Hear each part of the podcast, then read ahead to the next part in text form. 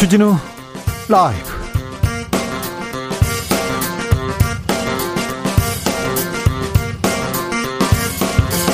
(2021년 11월 24일) 수요일입니다. 안녕하십니까? 주진우입니다.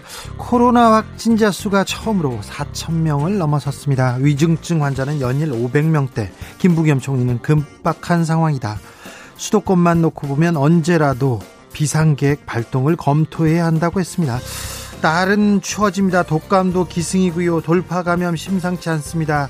우리 아기, 우리에게 닥친 일상 회복의 첫 고비 어떻게 하면 슬기롭게 넘을 수 있을까요? 천은미 교수와 함께 고민해 보겠습니다. 대선은 100여일 앞으로 다가왔습니다. 민주당 이재명 후보 새 민주당으로 거듭나겠다면서 눈물로 큰 절을 올렸습니다. 국민의힘 윤석열 선대위 밀당 이어갑니다. 김종인 전 위원장이 그 양반이 됐다가 김 박사님이 됐다가 왔다 갔다 하는데요. 이재명 윤석열 캠프의 오늘의 모습 김남국 의원 김병민 대변인에게 직접 들어보겠습니다. 광주에 한마디 사과 없이 떠난 전두환 씨. 5.18 단체는 전두환 씨가 죽더라도 진실은 사라지지 않는다고 했습니다. 전두환 씨 사망에 대해서 프랑스 AFP 통신에서는 광주의 학살자, 한국에서 가장 욕먹는 인물이라고 했고요. 르몽드는 한국에서 역사상 가장 피비린내 나는 군사 독재 정권을 세운 인물이라고 소개했습니다. 영국의 로이터 통신은 잔혹함과 정치적 억압의 시기라고 전두환 씨의 집권기를 이렇게 평했는데요. 전두환 정권 수많은 국가 폭력이 있었습니다. 그 중에 1986년 부천서 송고문 사건도 빼놓을 수 없는데요. 권인수 구원 만나보겠습니다. 나비처럼 날아 벌처럼 쏜다. 여기는 주진우 라이브입니다.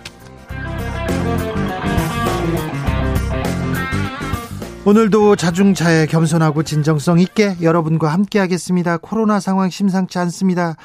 그동안 몇 번의 고비가 있습니다. 우리가 슬기롭게 넘어왔는데 이번 고비가 가장 또 어렵고 위험할 수도 있습니다. 자, 일상 회복으로 가는 길 이번 고비도 함께 잘 이겨내 보자고요. 현재 코로나에 대해서 좀 궁금한 점 있으면 질문 보내 주시면 저희가 잠시 후에 천은미 교수님께 자세히 물어보겠습니다. 샵 9730 짧은 문자 50원, 긴 문자는 100원입니다. 콩으로 보내시면 무료입니다. 그럼 주진우 라이브 시작하겠습니다.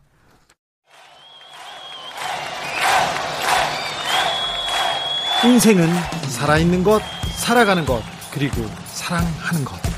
주진우 라이브 송년 특집 공개 방송 Live Live Love에 코로나 시대를 잘 살아낸 여러분을 초대합니다.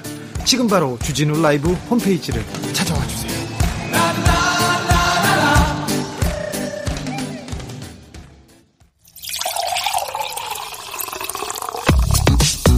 진짜 중요한 뉴스만 쭉 뽑아냈습니다. 줄 라이브가 뽑은 오늘의 뉴스 주스.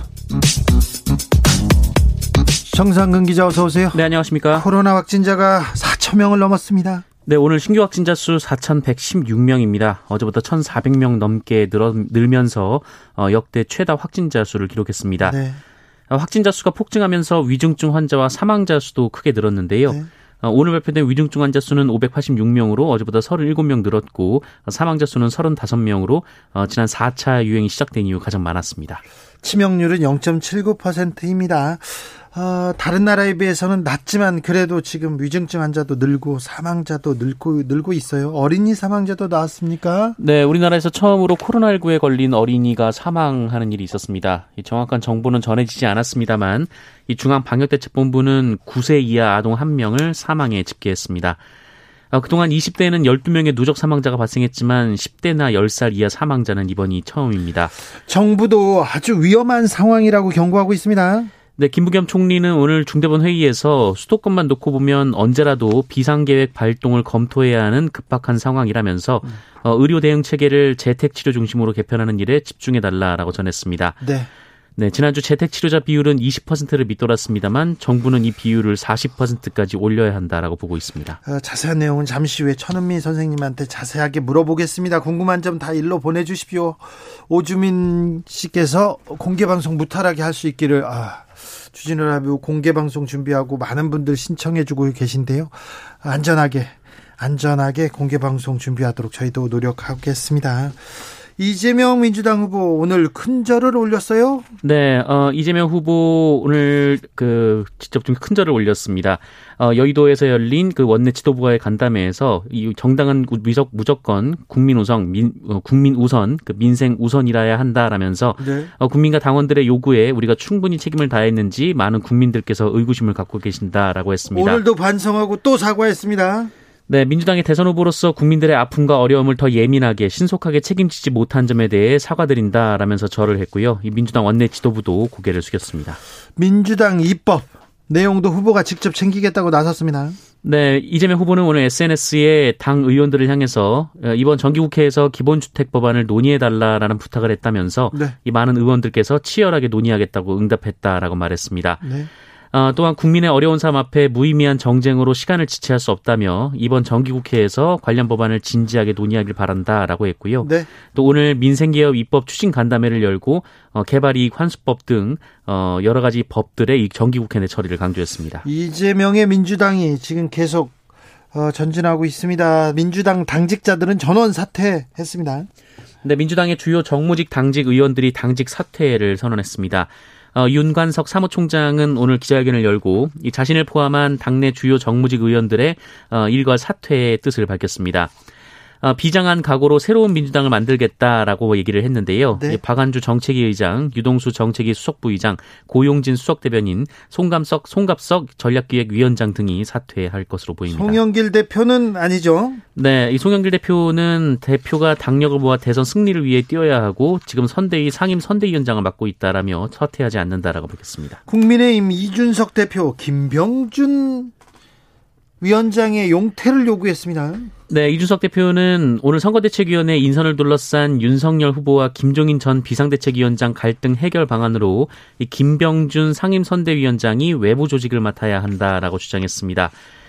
어, 윤석열 후보가 김병준 위원장 영입 철회 의사를 밝히지는 않을 것 같다라면서 본인이 다른 선택을 하면 존중될 수 있다라고 말했습니다. 요 얘기는 무슨 얘기죠? 그리고 국민의힘 내부에서는 어떤 일이 지금 벌어지고 있는지 잠시 후에 김재원 최고위원한테 좀 물어보겠습니다. 윤석열 후보는 뭐라고 했습니까? 네, 윤석열 후보는 이준석 대표 발언에 대해서 그런 부분은 언급하기 그렇다라며 좀 사실상 거부 의사를 밝혔습니다.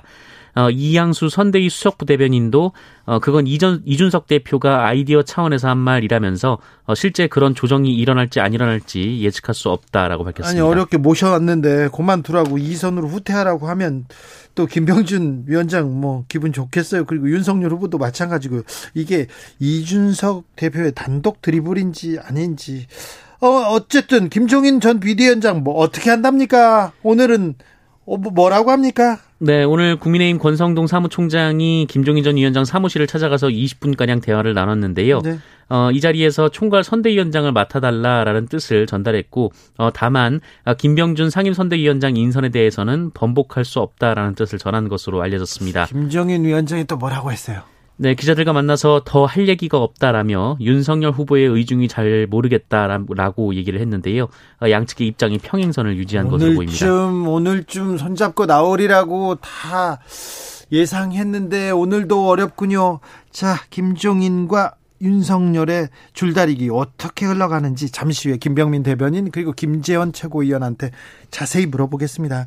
윤석열 후보 처가에서 돈을 좀 많이 벌었나요? 개발 부담금 관련해서 논란 이어지고 있습니다. 네, 윤석열 후보 처가의 회사가 양평 아파트 개발 사업에서 개발 부담금을 내지 않은 사실이 드러나 논란이 된 바 있는데요. 네. 예, 당시 이런 양... 회사가 하나도 없었다면서요? 네, 그렇습니다. 양평구는 개발 부담금을 산정할 때 공시지가가 아닌 다른 기준을 적용했었는데 10년간 어, 양평에서 이 다른 기준을 적용한 사례는 이 회사뿐이었다라는 보도가 나왔습니다. 예. 어, 윤석열 후보 장모 최모 씨는 이 경기도 양평군 공흥지구 아파트 단지 개발을 맡아서 800억 원 상당의 분양 수입을 올린 바 있는데요. 어, 양평구는 2016년 이 최초 개발 부담금으로 17억 4,800만 원을 통보했으나 어, 최모 씨 회사가 이의 신청을 하자 어, 6억 원대로 감면을 했고 두, 네, 두 번째 이의 신청을 하자 아예 영원으로 처리를 한 바 있습니다. 논란이 되자 다시 개발 부담금 내라고 했다면서요? 네, 이 뒤늦게 개발 부담금 1억 8,700만 원을 부과한 것으로 전해졌고요. 그 윤석열 후보 측은 적법한 절차를 따랐다라고 해명했습니다. 적법 적법한 절차인지는 몰라도 이런 사례가 없었다면서요? 네. 지난 10년 동안 이렇게 개발 부담금을 다른 기준으로 매겼던 적은 없었다고 합니다. 앞으로 양평 아파트 개발 사업 관련돼서 좀 논란이 어, 계속될 것 같은데 저희가 자세히 전해드리겠습니다. 이인영 통일부 장관 종전 선언에 대해서 입장을 냈네요. 네, 이인영 통일부 장관은 오늘 이 종전선언은 베이징 동계올림픽을 겨냥해서 추진하고 있는 것이 아니다라고 말을 했습니다. 네. 어, 현재로서는 이 국제올림픽위원회가 이 북한 선수단의 베이징 올림픽 참석을 거부한 상황이고요. 어, 조 바이든 미국 대통령도 베이징 올림픽 외교적 보이콧을 검토하겠다라고 밝혀서 정부의 종전선언 구상이 어그러진 것 아니냐 이런 주장들이 나왔었습니다. 아, 하지만 이인영 장관은 이 베이징 올림픽이 어떻게 되느냐에 따라서 종전 선언이 어떻게 된다라고 말할 수는 없다라고 밝혔습니다. 전두환 씨 빈소에서 5.18이 북한군 소행이다. 북한 침투설 발언 또 나왔다고요? 네, 어, 전두환 씨 빈소의 전두환 씨 지지자들 그리고 보수 유튜버들이 이 전두환 씨 행적을 옹호하고 어, 5.18 민주화 운동을 폄훼하는 발언을 쏟아내고 있습니다. 어, 5.18 당시 최초 발포 명령을 본인이 했다라고 주장하는 사람이 있는데 어, 이 사람은 이 전두환 씨가 100% 발포 명령자가 아니다라면서 어, 북한 특수군이 내려오는 것을 100% 확신한다라고 주장했습니다. 이 하나회 출신의 정진태 전 한미연합사령부 부사령관도 조문을 마친 뒤 기자들 앞에서 막말을 쏟아냈는데요. 어, 광주 민주화운동이 북한군의 개입에 의한 것이다라는 허위 주장을 또 했습니다. 아이고 참 아직도 무슨 얘기를 하고 있는지 본인들은 아시는지 어떤 얘기가 있었는지 잠시 듣고 오겠습니다. 북한군이 300여 명이나 그, 저, 뭐, 남아해가지고서는 그, 어? 일으킨 그 사건 아니겠습니까? 그, 만약에 그, 그것을 갖다가 어, 수습하지 못했다고 하면 아마 내가 그 군인에 간 사람으로서 그 대한민국의 그 역사가 어떻게 됐겠느냐. 대한민국 역사를 얘기하는데 독일이나 다른 나라에서 이렇게 거짓 음? 북한 침투설 이런 얘기 하다가는요 바로 잡혀갔을 텐데 그럼 얘기도 안 나왔을 텐데 아 정치권에서도 이 얘기가 계속 나오고요 내 얘기 하다가도 잠시 들어갔다 또 나오고요 또 활약하고 그러니까 또 아, 이런 아, 광주 피해자들이 더 상처를 입게 되는 거 아닌가 생각합니다. 사과도 없이 진상 규명도 없이 전두환 씨는 떠나버렸습니다. 음, 층간소음 흉기난동 사건이 있었는데요. 어, 거기에 순경뿐만 아니라 경희도 현장을 이탈했다고요? 네, 그렇습니다. 이 당시 빌라 밖에서 경위 B 씨와 대화하던 이 피해자가 비명 소리를 듣고 바로 뛰어 올라갔었는데 어, 이때 현관 자동문이 닫히는 바람에 이 경위 B 씨가 현장에 진입하지 못했다. 어, 이렇게 그동안 전해졌었는데요. 그렇죠. 어, 경찰의 감찰 결과 사실과 달랐습니다. 어, 경희 B 씨는 피해자인 집주인을 따라서 빌라 내부로 진입을 했다라고 하는데요. 어, 그런데 1층 계단 중간쯤 올라가다가 이 내려오던 순경 A 씨를 만나서 함께 다시 밖으로 나왔다라는 겁니다. 어, 이 경위도 현장을 이탈할 때 피해자가 이미 흉기에 찔린 사실을 인지하고 있었는지에 대해서는 경찰이 조사 중에 있습니다. 어, 이 순경은 지난해 12월 이 중앙 경찰학교에 입교해서 6개월간 교육을 마치고 현장에 배치된 15호였는데 어, 경희 B 씨는 2002년 경찰에 입문해서 19년간 여러 부서를 근무한 베테랑이었습니다. 아 그런데 현장을 이탈해버리면 어떻게 합니까 경찰관이? 네, 이에 따라 경찰의 부실 대응 논란은 더 커질 것으로 보입니다. 조선일보 지국에 대한 압수수색이 있었다고요? 네, 경찰이 신문 발행 부수 조작 의혹을 두고 조선일보 지국을 강제 수사하기 위해 압수수색을 했습니다. 이 판매 부수를 부풀려서 광고비와 정부 보조금을 부당하게 더 많이 챙겼다라는 것이 의혹의 핵심입니다. 네. 어, 실제로 포장지도 벗기지 않은 신문들이 계란판으로 만들어지거나 이 동남아로 수출돼서 상품 포장에 사용된 정황들이 많이 보도가 된 바 있습니다. 네. 어, 이렇게 발행 부수를 부풀려서 이 정부나 기업의 광고료를 더 많이 요구를 했다라는 건데요. 어, 발행 부수를 집계하는 ABC 협회가 조선일보에 특혜를 줬다라는 내부 고발도 나온 바가 있습니다. 조선일보에서 얼마나 얼마나 받아갔어요? 네, 참고로 조선일보는 이 신문 유통 개선 등 명목으로 최근 10년간 46억 원의 국가 보조금을 받았고요. 어, 지난해에는 800, 어, 이, 어, 782건의 정부 광고를 받아서 76억 어, 원의 광고료를 받았습니다. 지난해만 정부 광고를 76억 원 받았다고요? 지금도 어, 조선일보 보면 서울시 광고가 뭐 전면 광고가 하나씩 두 개씩 이렇게 나오고 있어서 오 참 많이 받는다 이렇게 생각했는데 아, 네. 경찰에서 조선일보와 AC, ABC 협회 관계자들 불러서 조사하고 있습니다. 네, 근데 네, 조금 이 문제가 불거진 지 좀 오래됐는데 너무 늦은 지금 조사 아닌가 이런 생각도 듭니다. 어, 공수처 수사에 대해서 검찰이 불만을 제기했습니까? 네, 고위공직자 범죄수사처와 검찰이 또다시 충돌을 했습니다. 이 김학의 전 법무부 장관에 대한 이 출국 금지 관련 논란을 수사 중인 수험지검 검사팀이 어, 이성윤 서울 고검장의 어, 고검장을 공소 기소했는데 네. 어, 그 공소장 유출 사건과 관련해서 어, 지금 공수처가 수사를 하고 있습니다. 네. 어, 관련해서 이 시민단체 고발을 접수한 공수처가 이 압수수색을 한다라고 알렸는데요. 하지만 이에 대해 수사팀은 대검 진상조사 결과 무관하다는 사실이 확인됐다라며 반발하고 있습니다. 네. 주스 정상근 기자와 함께했습니다. 감사합니다. 고맙습니다. 단계적 일상 회복 4주째 보내고 있습니다. 그런데 수도권 상황 심상치 않습니다. 고비가 분명합니다. 현 상황 어떻게 봐야 할지 물어보겠습니다. 천은미 이대 목동병원 호흡기내과 교수 안녕하세요, 교수님. 네, 안녕하십니까.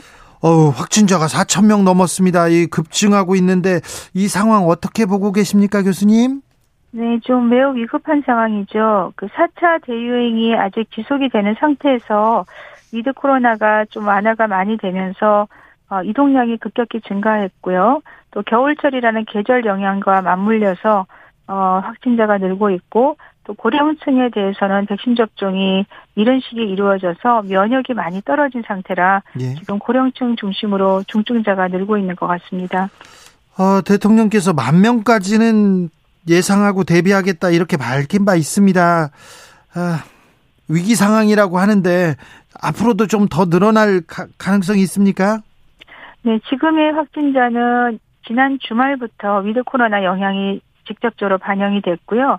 감염 재생산 지수가 이미 1.2를 넘었고 델타 바이러스는 한 명이 다섯 명에서 일곱 명까지 감염을 시킬 수 있기 때문에 그 어, 증가하는 속도는 포물선을 그리면서 더 빨라, 빠르게 올라갑니다. 앞으로 지금 상태에서 어떤 일정한 방역 체계가 정비가 되지 않으면 더 확산세가 늘 수 있고 병상을 대기하는 분들의 절반이 70대 이상 고령층이기 때문에 중증 환자나 사망자 발생이 더 높아질 것 같습니다. 예. 9510님께서 왜 백신 맞은 인구가 이렇게 많은데 코로나 확진자는 증가하는가 모르겠어요. 이렇게 물어봅니다.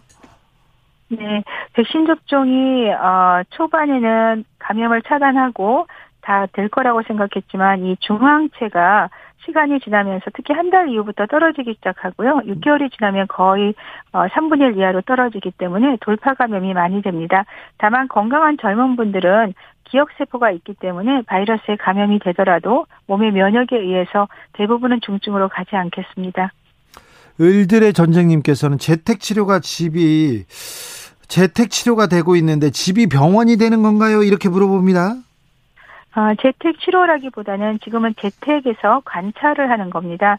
그 상태에서 증상이 나빠지면 이제 병상으로 입원을 하시게 되는데 지금 확진자가 너무 많다 보니까 병상 대기가 미뤄지면서 입원이 제때 안 돼서 중증자가 발생하고 있습니다. 그렇기 때문에 우리가 재택에서 대기 치료를 하시는 경우는 가능하면 젊은 층 위주로 무증상 위주로 하시고요. 네. 60대 이상의 기저질환자분들은 가능하면 병상으로 직접 입원을 하는 것이 중증자를 줄일 수 있는 방법이 되겠습니다. 김부겸 총리가 수도권은 언제라도 비상계획을 발동 발동할 수 있는 심각한 상황이다 이렇게 얘기했는데 어, 확진자 수로 기준을 잡습니까? 아니면 위중증 환자로 기준을 잡습니까? 우선은 그 중증 환자 병상 가동률이 가장 중요한 지표가 되겠고요. 주간에 신규 확진자 위중증자가 얼마나 발생하는지 60대 이상의 고령자가 얼마나 발생하는지가 중요한 지표가 됩니다. 다만 확진자가 늘게 되면 거기에 최소한 2% 이상은 중증자로 가기 때문에 확진자 수 역시 중요한 지표가 되겠습니다. 네. 지금 서울 병상 가동률이 86%라고 합니다. 그러면 14% 남았다는 뜻인데요. 휴대 폰 배터리도 14% 남으면 굉장히 불안하거든요. 그렇습니다. 우리가 병상을 100% 가동하는 경우는 없고요. 86%라고 하는 것은 거의 풀 가동이라고 보시면 되고요. 일부 14%라고 하는 거는 병상을 쓸 수 없는 병상이거나 네. 어, 인공호흡기 같은 기계가 없다는 뜻이기 때문에 지금으로서는 수도권에는 거의 가용할 수 있는 병상이 없다고 보실 수 있습니다. 아, 거의 찼다고 이렇게 봐야 되네요. 네, 그렇습니다. 자, 지금 병상이 부족하면 하면 방역 당국이 이제 어떤 어떻게 하겠다 해결책을 좀 만들어 놨나요? 아, 지금 정부로서는 행정명령을 통해서 이제 중환자 병상을 상급종합병원에 지원을 요청했고요. 네. 특히 수도권 중소병원 같은 경우에 좀 정부가 폭넓게 지원을 해주신다면 일부에서는 전담병원으로 전환을 할 수 있지만 그 시간이 최소한 2주에서 한 달 정도 걸릴 겁니다. 지금처럼 확진자가 대규모로 나올 때에는 이 병상 대기 중에 사망자 위중증자가 증가할 수 있기 때문에 어, 컨벤션 센터나 체육관처럼 큰 공간에 병상이나 중환자 병상을 만들고 의료진들을 각 병원에서 이런 그 호흡기를 볼 수 있는 어, 교수들이나 전임 교원들을 어, 좀 차출을 해서 지원을 받아서 순환제로 근무를 하게 하는 것도 일시적으로는 방법이 될 수 있겠습니다. 정부에서 그 준비도 하고 있죠. 네, 하실 것으로 기대합니다. 네. 아, 그런데 백신 추가 접, 접종이 좀 더 필요한 것 같습니다. 고령층 위중증 환자 줄이려면 백신 접종해야 됩니까, 지금은? 어, 추가 접종의 효과는 이스라엘 같은 경우는 뭐 11배 감염 감소라든지 19배 중증도 감소 이런 효과가 있었습니다. 다만 지금은 70대 이상의 고령층과 요양시설에 계신 분들이 중증으로 가시기 때문에 이런 분들 위주로 최대한 추가 접종을 독려를 하고요. 네. 일반인에 대해서는 지금 사실 2차 접종 끝난 지가 한 3, 4개월밖에 안 되었기 때문에 아직 대상자가 되지 않으시고 또 일부에서는 이런 돌파 감염 사례라든지 부작용 사례에 대해서 불안감이 있기 때문에 이 점에 대해서는 정부가 좀 적극적인 설명과 지원이 필요하다고 생각합니다. 상황이 조금 더 나빠지면요. 비상계획 이렇게 세운다고 했는데 그러면 영업시간도 사적 모임 제한도 다시 이루어집니까? 네, 일부에서는 분명히 영업시간과 사적 모임 제한이 이루어질 것으로 생각합니다. 그렇기 때문에 우선 공공기관에서 연말연시 모임을 최대한 자제를 해주시고 회사에서도 마찬가지입니다. 특히 청소년들이 학교를 등교를 하게 되면서 학교에서의 방역도 매우 중요한 그런 시점이 되겠고요. 의료 대응뿐 아니라 저는 지금 생활치료시설에서 정부가 이제 항체치료제를 주신다고 하셨기 때문에 생활치료시설이나 재택에서 대기 상태에서 이 치료제를 맞고 대기를 하시게 되면 중증도를 70% 이상 감소시킬 수 있기 때문에 이러한 것도 하나의 방 법이라고 생각합니다. 김영민 님께서 병상 대기 중에 사망하는 사건은 그런 일은 없게 해주세요. 이렇게 얘기합니다. 지금 조치를 취해야 확진자 수 조금 줄일 수 있지 않을까요? 그렇습니다. 그래서 치료가 중증 환자가 돼서 치료하는 거는 너무나 힘들고 어렵습니다. 중증으로 가지 않게 초기 단계에서 치료를 할 수 있는 것이 우리가 재택에서 그다음 생활치료시설을 치료하는 그런 개념이 되겠고요. 이런 공간에 대해서 정부가 군의관 등의 의료진을 투입을 해주시고 어, 지원을 해주시는 것이 지금은 가장 효과적인 방법이라고 생각합니다. 네. 지난 월요일부터 수도권에서 전면 등교 시작했는데 학생들 확진자가 계속 나오고 있습니다. 이거 좀 걱정이 됩니다. 네, 대부분 학생들은 가족에서 감염이 되고 지역사회 확진자가 많기 때문에 결국은 가족 감염이 학생 감염으로 되고 그 학생 감염이 학교로 전파가 됩니다. 학생들은 가능하면 다중 이용 시설은 최대한 제한해주고요. 학교에서의 밀도가 높은 경우에는 어, 시간차 등교나 원격 어, 등교를 같이 해주시는 것이 좋고요. 특히 부모님들이나 교사분들께서 감염이 되지 않도록 어떤 사회 활동에서 조심을 해주는 것이 훨씬 중요하다고 생각합니다. 어, 교수님 해외 사, 해외는 어떻습니까? 확산세가 지금 커지고 있습니까? 아니면 줄어들고 있습니까? 네, 유럽이나 미국은 지금 다시 재확산이 되고 있고요. 확산 규모가 상당히 큽니다. 그 이유는 겨울이라는 문제, 그리고 백신 접종에 면역 효과가 떨어졌고 with 코로나를 시행을 했기 때문에 우리나라와 똑같은 상황이 되겠습니다. 그래서 대부분 방역 강화로 다시 돌아서고 있기 때문에 국내에서도 일부분 우리가 방역 강화가 어, 필연적으로 어, 피할 수는 없습니다. 다만 국민들이 협조를 통해서 좀 더 그 시기를 앞당겨서 좀 확진자를 감소시켜서 중증자를 감소시키고 의료 체계가 무너지지 않게 한다면 내년에는 좀 희망적인 새해가 될 수 있습니다. 네. 일본은 왜 이렇게 확진자가 줄었죠? 네, 일본은 지금 원인을 정확히 모릅니다. 동시다발적으로 백신 접종에 효과가 있다는 얘기도 있고요. 일본이 굉장히 또 이렇게 마스크를 쓰거나 그런 좀 거리두기를 잘합니다. 그것이 같이 포함이 됐다고 하지만 일본 내에서도 정확한 원인은 지금 설명하지 못하고 있습니다. 네, 우리도 마스크 잘 쓰고 우리도 어, 한 번에 또, 또 단기간에 주사, 백신 접종했지 않습니까? 네, 그렇습니다. 그래서 거리두기를 지금 조금 완화를 너무 넓게 했고 국민들이 너무 지쳤기 때문에 동시에 많은 이동량이 있었고요. 그 영향이 지금 나타나고 있기 때문에 지금으로서는 이동량을 줄이면서 의료 체계를 정비를 같이 해야 되는 시기라고 생각합니다. 백신 말고 코로나 치료제는 어떻습니까? 네, 코로나 치료제는 지금 국내에서 경구 치료제를 사실은 잘 경구 치료제 아직 들어오지 않았기 때문에 항체 치료제를 저는 좀 초기 치료에 적극적으로 요양시설이나 일반인들이 주사를 맞을 수 있으면 기본적으로 70% 이상 호전이 됩니다. 경구 치료제는 내년 2월 빨라도 1월 정도에 들어올 수 있기 때문에 그 두 달, 세 달 동안의 기간 동안 우리 의료, 의료 체계가 받쳐줘야 되고 그것은 국민과 정부가 같이 협조를 해야 되는 문제라고 생각합니다. 아, 코로나 2년 여러 고비가 있었습니다. 있습니다. 그때마다 우리 시민들 의료계가 잘 견뎌주시고 버텨왔는데 이번에도 좀 이 위기 잘 넘어야 되는데요. 잘 넘을 수 있게 한마디 국민들한테 한마디 부탁드리겠습니다. 네, with 코로나 아쉽지만 다시 일부 방역이 강화될 것 같습니다. 아, 토끼처럼 빨리 가지 말고요. 거북이처럼 천천히 가면서 우리가 이 위기를 극복해야 되고 모든 자영업 국민, 국가 정부가 같이 협조가 필요한 시점이라고 생각합니다. 말씀 감사합니다. 네, 감사합니다. 천은미 이대 목동병원 교수였습니다. 교통정보센터 다녀오겠습니다. 김한나 씨. 주진우 라이브.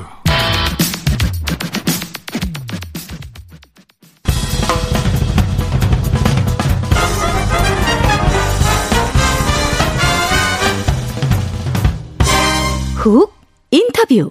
모두를 위한 모두를 향한 모두의 궁금증 훅 인터뷰. 1980년 5월 전두환 씨는 광주에 공수부대를 투입해서 시민을 학살했습니다. 사과, 사과 없이 진상규명 없이 떠난 전두환, 전두환 씨에게 광주 시민들 분노했습니다. 전두환 정권의 국가폭력, 아, 이뿐만이 아니었습니다. 형제 복지원 사건이 있었고요.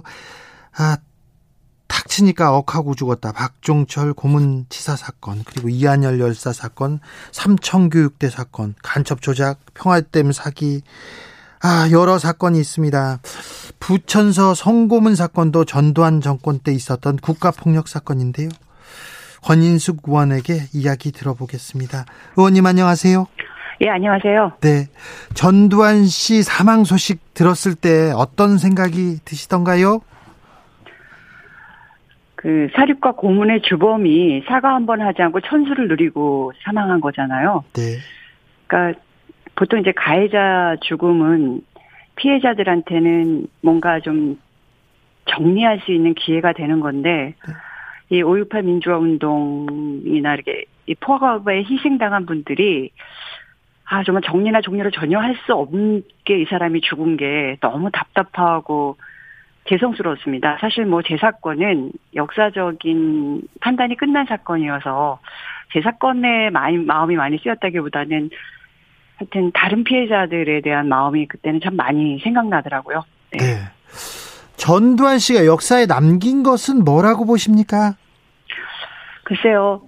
저는 전두환의 죽음 씨의 전두환 씨의 죽음에 대해서 국민들이 정말 싸늘한 반응을 보이고 있잖아요. 네.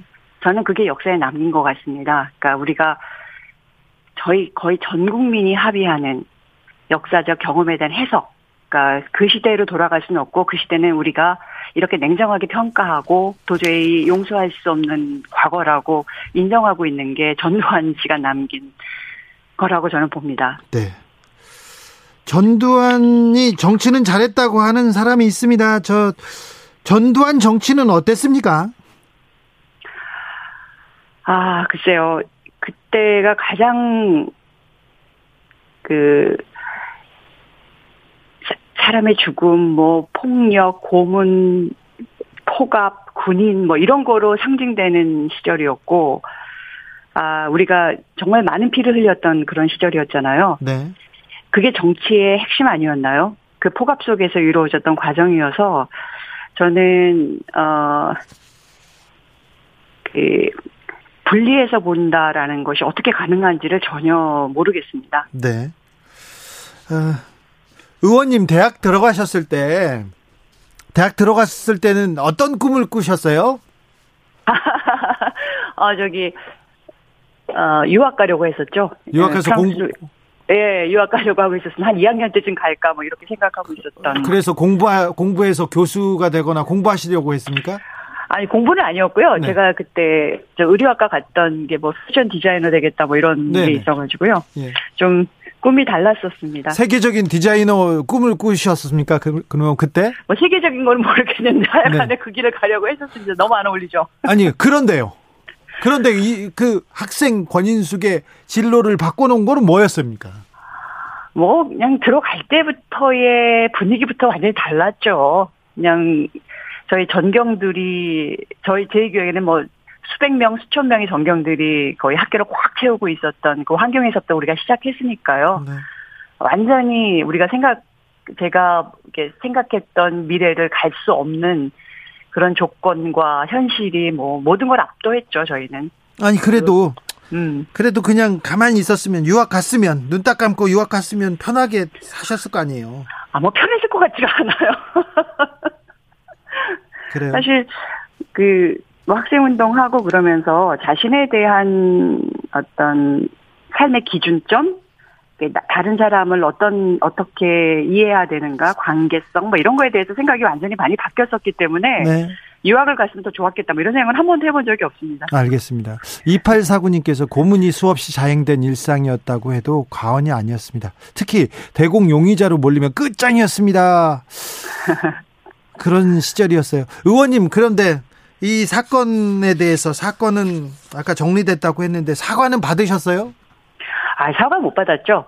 못 받았어요. 사과는 못 받았고 장세동이 그때 어 그 관련 재판에 저희가 국가배상 그 관련된 재판에 잠깐 나온 적이 있었습니다. 네, 네. 저희가 그때 서울구치소에 찾아갔었는데 네.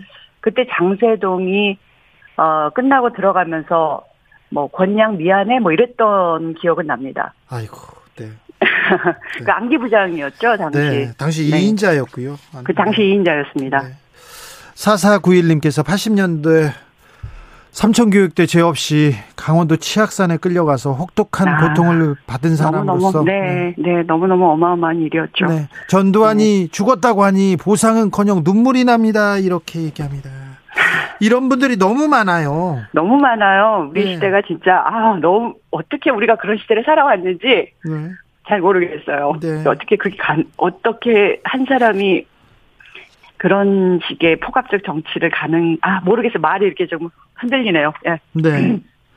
아, 그런, 그러니까 전두환 정치, 전두환 시대는 우리가 역사적으로 정확하게 좀 평가를 하고, 어, 진상 규명하고, 사과할 것은 사과를 하고, 사과를 받게 이렇게 만들었어야 되는데.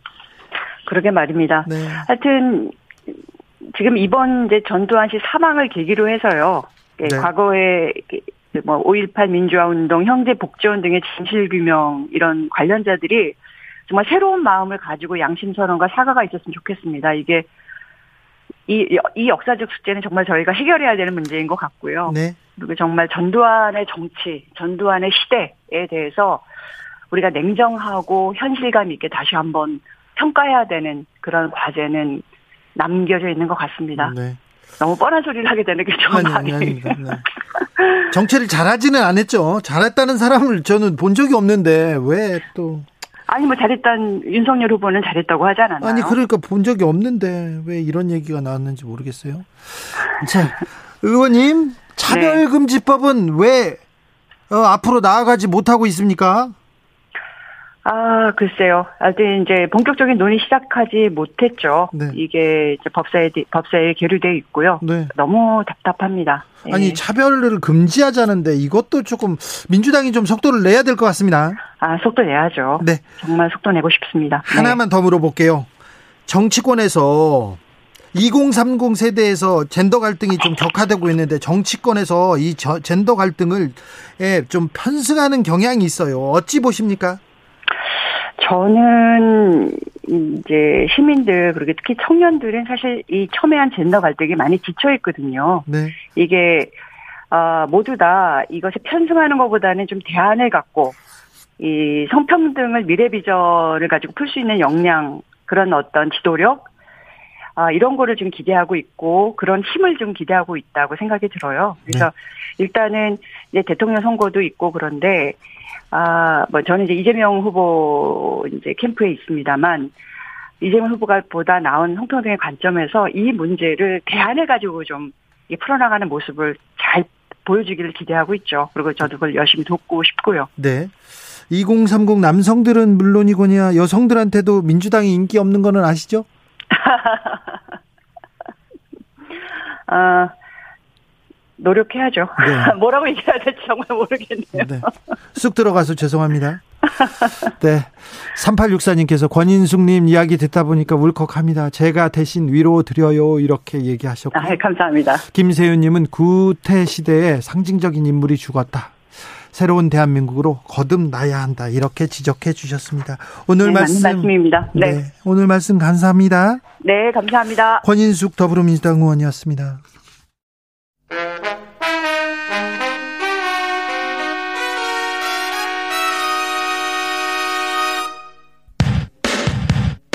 주진우 라이브 돌발 퀴즈. 오늘의 돌발 퀴즈는 객관식입니다. 문제를 잘 듣고 보기와 정답을 정확히 적어 보내주세요. 천재 물리학자 알베르트 아인슈타인의 이것 이론 수식이 담긴 차필 원고가 150억 원이 넘는 금액에 팔렸습니다. 아인슈타인이 남긴 문서 중 최고가라고 하는데요. 최종 낙찰자 신원은 공개되지 않았습니다. 아인슈타인은 이것 이론을 통해 가속도와 중력의 효과가 같다는 원리에 따라 질량을 가진 물체가 시공간을 휘게 만든다는 사실을 밝혀냈는데요. 여기서 이것 이론에 들어갈 단어는 무엇일까요? 보기 드릴게요. 보기 1번 음모론, 2번 진화론, 3번 일반 상대성 이론. 다시 한번 들려드릴게요. 1번 음모론, 2번 진화론, 3번 일반 상대성 이론.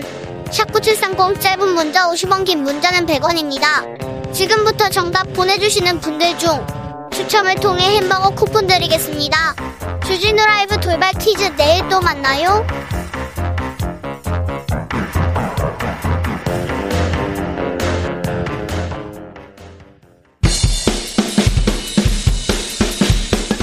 틱탁 틱탁 틱탁. 결란한 입담의 환상 드리볼 오늘 이 뉴스를 주목하라. 이슈 티키타카. 머리끝에서 발끝까지 핫이슈 더 뜨겁게 이야기 나눠보겠습니다. 홍코너 김병민 국민의힘 선대위 피터 대변인 어서 오세요. 네 안녕하세요. 반갑습니다. 청코너 김남국 더불어민주당 의원 어서 오세요. 네 안녕하세요. 지금 지금 선대위에서는 저희, 올... 저희 지역구 광고를 못했어요. 해야지. 그거 중요하죠. 네, 살고 싶은 도시 생생도시 그리고 하나 더 청정도시 네. 안산 단원을 김남국입니다. 지금 민주당의 선대위에서는 뭐 맡고 있죠? 어, 온라인 소통 당장을 맡고 있는데요. 네. 근데 저희가 지난주 우총에서 네. 모든 보직을 내려놓고 후보자에게 정권을 실어줘서 새로운 어떤 선대위 구성을 맡기자라고 한 상황이기 때문에 알겠습니다. 저희 거치를 다시 수행실장으로 가시는 거 아니에요? 아, 알 수가 없습니다. 아무튼 뭐 이재명 후보를 지금까지 수행했고 지금 김병민 대변인은 지금 윤석열 후보를 지금 수행하고 있기 때문에 좀 어, 자세히 물어보겠습니다. 궁금한 거 있으면 다 물어봐 주십시오. 자, 김병민 대변인. 예. 전두환 씨가 정치는 잘했죠? 아, 그럴 리가 있겠습니까? 네. 네, 그럴까요? 어, 네. 후보자하고 생각이 다르신가요? 과거에 있었던 문제 발언들에 있어서 혹시나 오해의 소지가 있는 발언들이 있다면 국민께 이 송구한 마음을 담아서 사과를 깊게 한 바 있습니다. 윤석열 후보 전두환 씨 조문은 안 가나요, 이제? 네. 조문을 간 사람들이 극히 제한적인 것 같은데요. 네. 어저께 어, 조문을 가지 않는다 이렇게 공식적으로 입장을 밝힌 바 있습니다. 자 이재명 후보는 오늘 큰절했습니다. 그리고 매일 반성하고 살고 있고요. 매일 사죄하고 있어요. 네, 진심을 담아서 좀 사죄 사과를 하고 있고요. 어, 아무래도 저희가 집권 여당이고 그리고 지금까지 국정 운영했던 여러 가지 민생과 관련된 부분에 대해서 무한 책임을 질 수밖에 없다라는 것을 어, 국민들에게 좀 보여드리지 않았나라는 생각이 듭니다. 네. 이제 뭐 전혀 조율되거나 예고되지 않고 이제 이야기하는 과정에서 그 진심이 묻어나온 어떤 그런 사죄의 큰절이었다라고 생각이 들고요. 그래서 아마 그 원내대표단이 굉장히 그 태도나 이런 걸 보면 굉장히 조금 이렇게 어, 당황했던 것 같습니다. 그래서 함께 원내대표단과 우리 민주당이 좀 반성하고 새롭게 태어나겠다는 각오를 보여드렸습니다. 그 선거 때마다 큰절하는 경우들을 종종 보죠. 과거에서도 정말 잘못했다 이렇게 큰절을 했던 정치인들의 모습들이 있었는데 국민들한테 이렇게 진정성 있게 다가오는 경우들이 많지는 않았던 게 아닌가 싶은데요. 요즘 이재명 후보의 행보에서 반성을 어, 딱 컨셉을 잡아서 하고 있는데 과연 그 진정성이 제대로 드러날 수 있는 것인지 아마 국민들께서 좀 지켜보고 있는 상황인 것 같습니다. 그래서 윤석열 후보가 어제 오늘 굉장히 많이 비판을 받았던 것 같습니다. 왜냐하면 5.18과 관련되어서 전두환 정치 잘했다라는 그 발언을 아주 뒤늦게 광주 가서 사과를 했는데 어제 또 갑자기 조문을 가야 되는 거 아니겠냐라고 이야기를 하면서 이게 본인의 어떤 사과 발언에 대한 진정성을 의심케 하는 발언을 해서 좀 문제가 되지 않나 생각이 듭니다. 그래서 네네. 캠프 내부에서 좀, 좀 논란이 있었어요? 제가 어제부터 오늘까지 수차례 얘기하고 있는데요. 어제 오전에 이제 전두환 사망 소식이 전해졌고 그 뉴스를 접하고 난 다음 오찬 장소로 가기 전에 있었던 기자들과의 백브리핑이었고 여기에서 어, 전직 대통령 사망에 대해서 뭐 일정들을 좀 봐야 되지 않겠나, 가야 되지 않겠나라는 원론적인 입장을 얘기한 것이었습니다. 그리고 난 다음에 전체적인 판단을 고려해서 가지 않기로 결정했다라고 했던 부분이기 때문에 뭐 이 내용을 가지고 특별하게 더 이상 정치적인 문제를 삼으면 우리가 흔히 말하는 억가 억지로 비판하는 억가 정치가 아닐까 싶어서 좀 그런 내용의 정치 비판들은 그만하는 것이 옳지 않을까 싶습니다. 그렇지만 네. 전두환 씨는 뭐 굉장히 중요한 현대사의 인물이고요. 상중인데 고인에 대해서 뭐라고 하기 그렇다면서 논평도 하지 않았는데 그래도 네. 뭐 정치적 평가, 역사적 어. 평가는 해야 되는 거 아닙니까? 명복을 빌고 빌며 애도한다. 이렇게 올렸다가 삭제하는 것보다는 낫지 않는가라는 생각이 들기도 하는데요.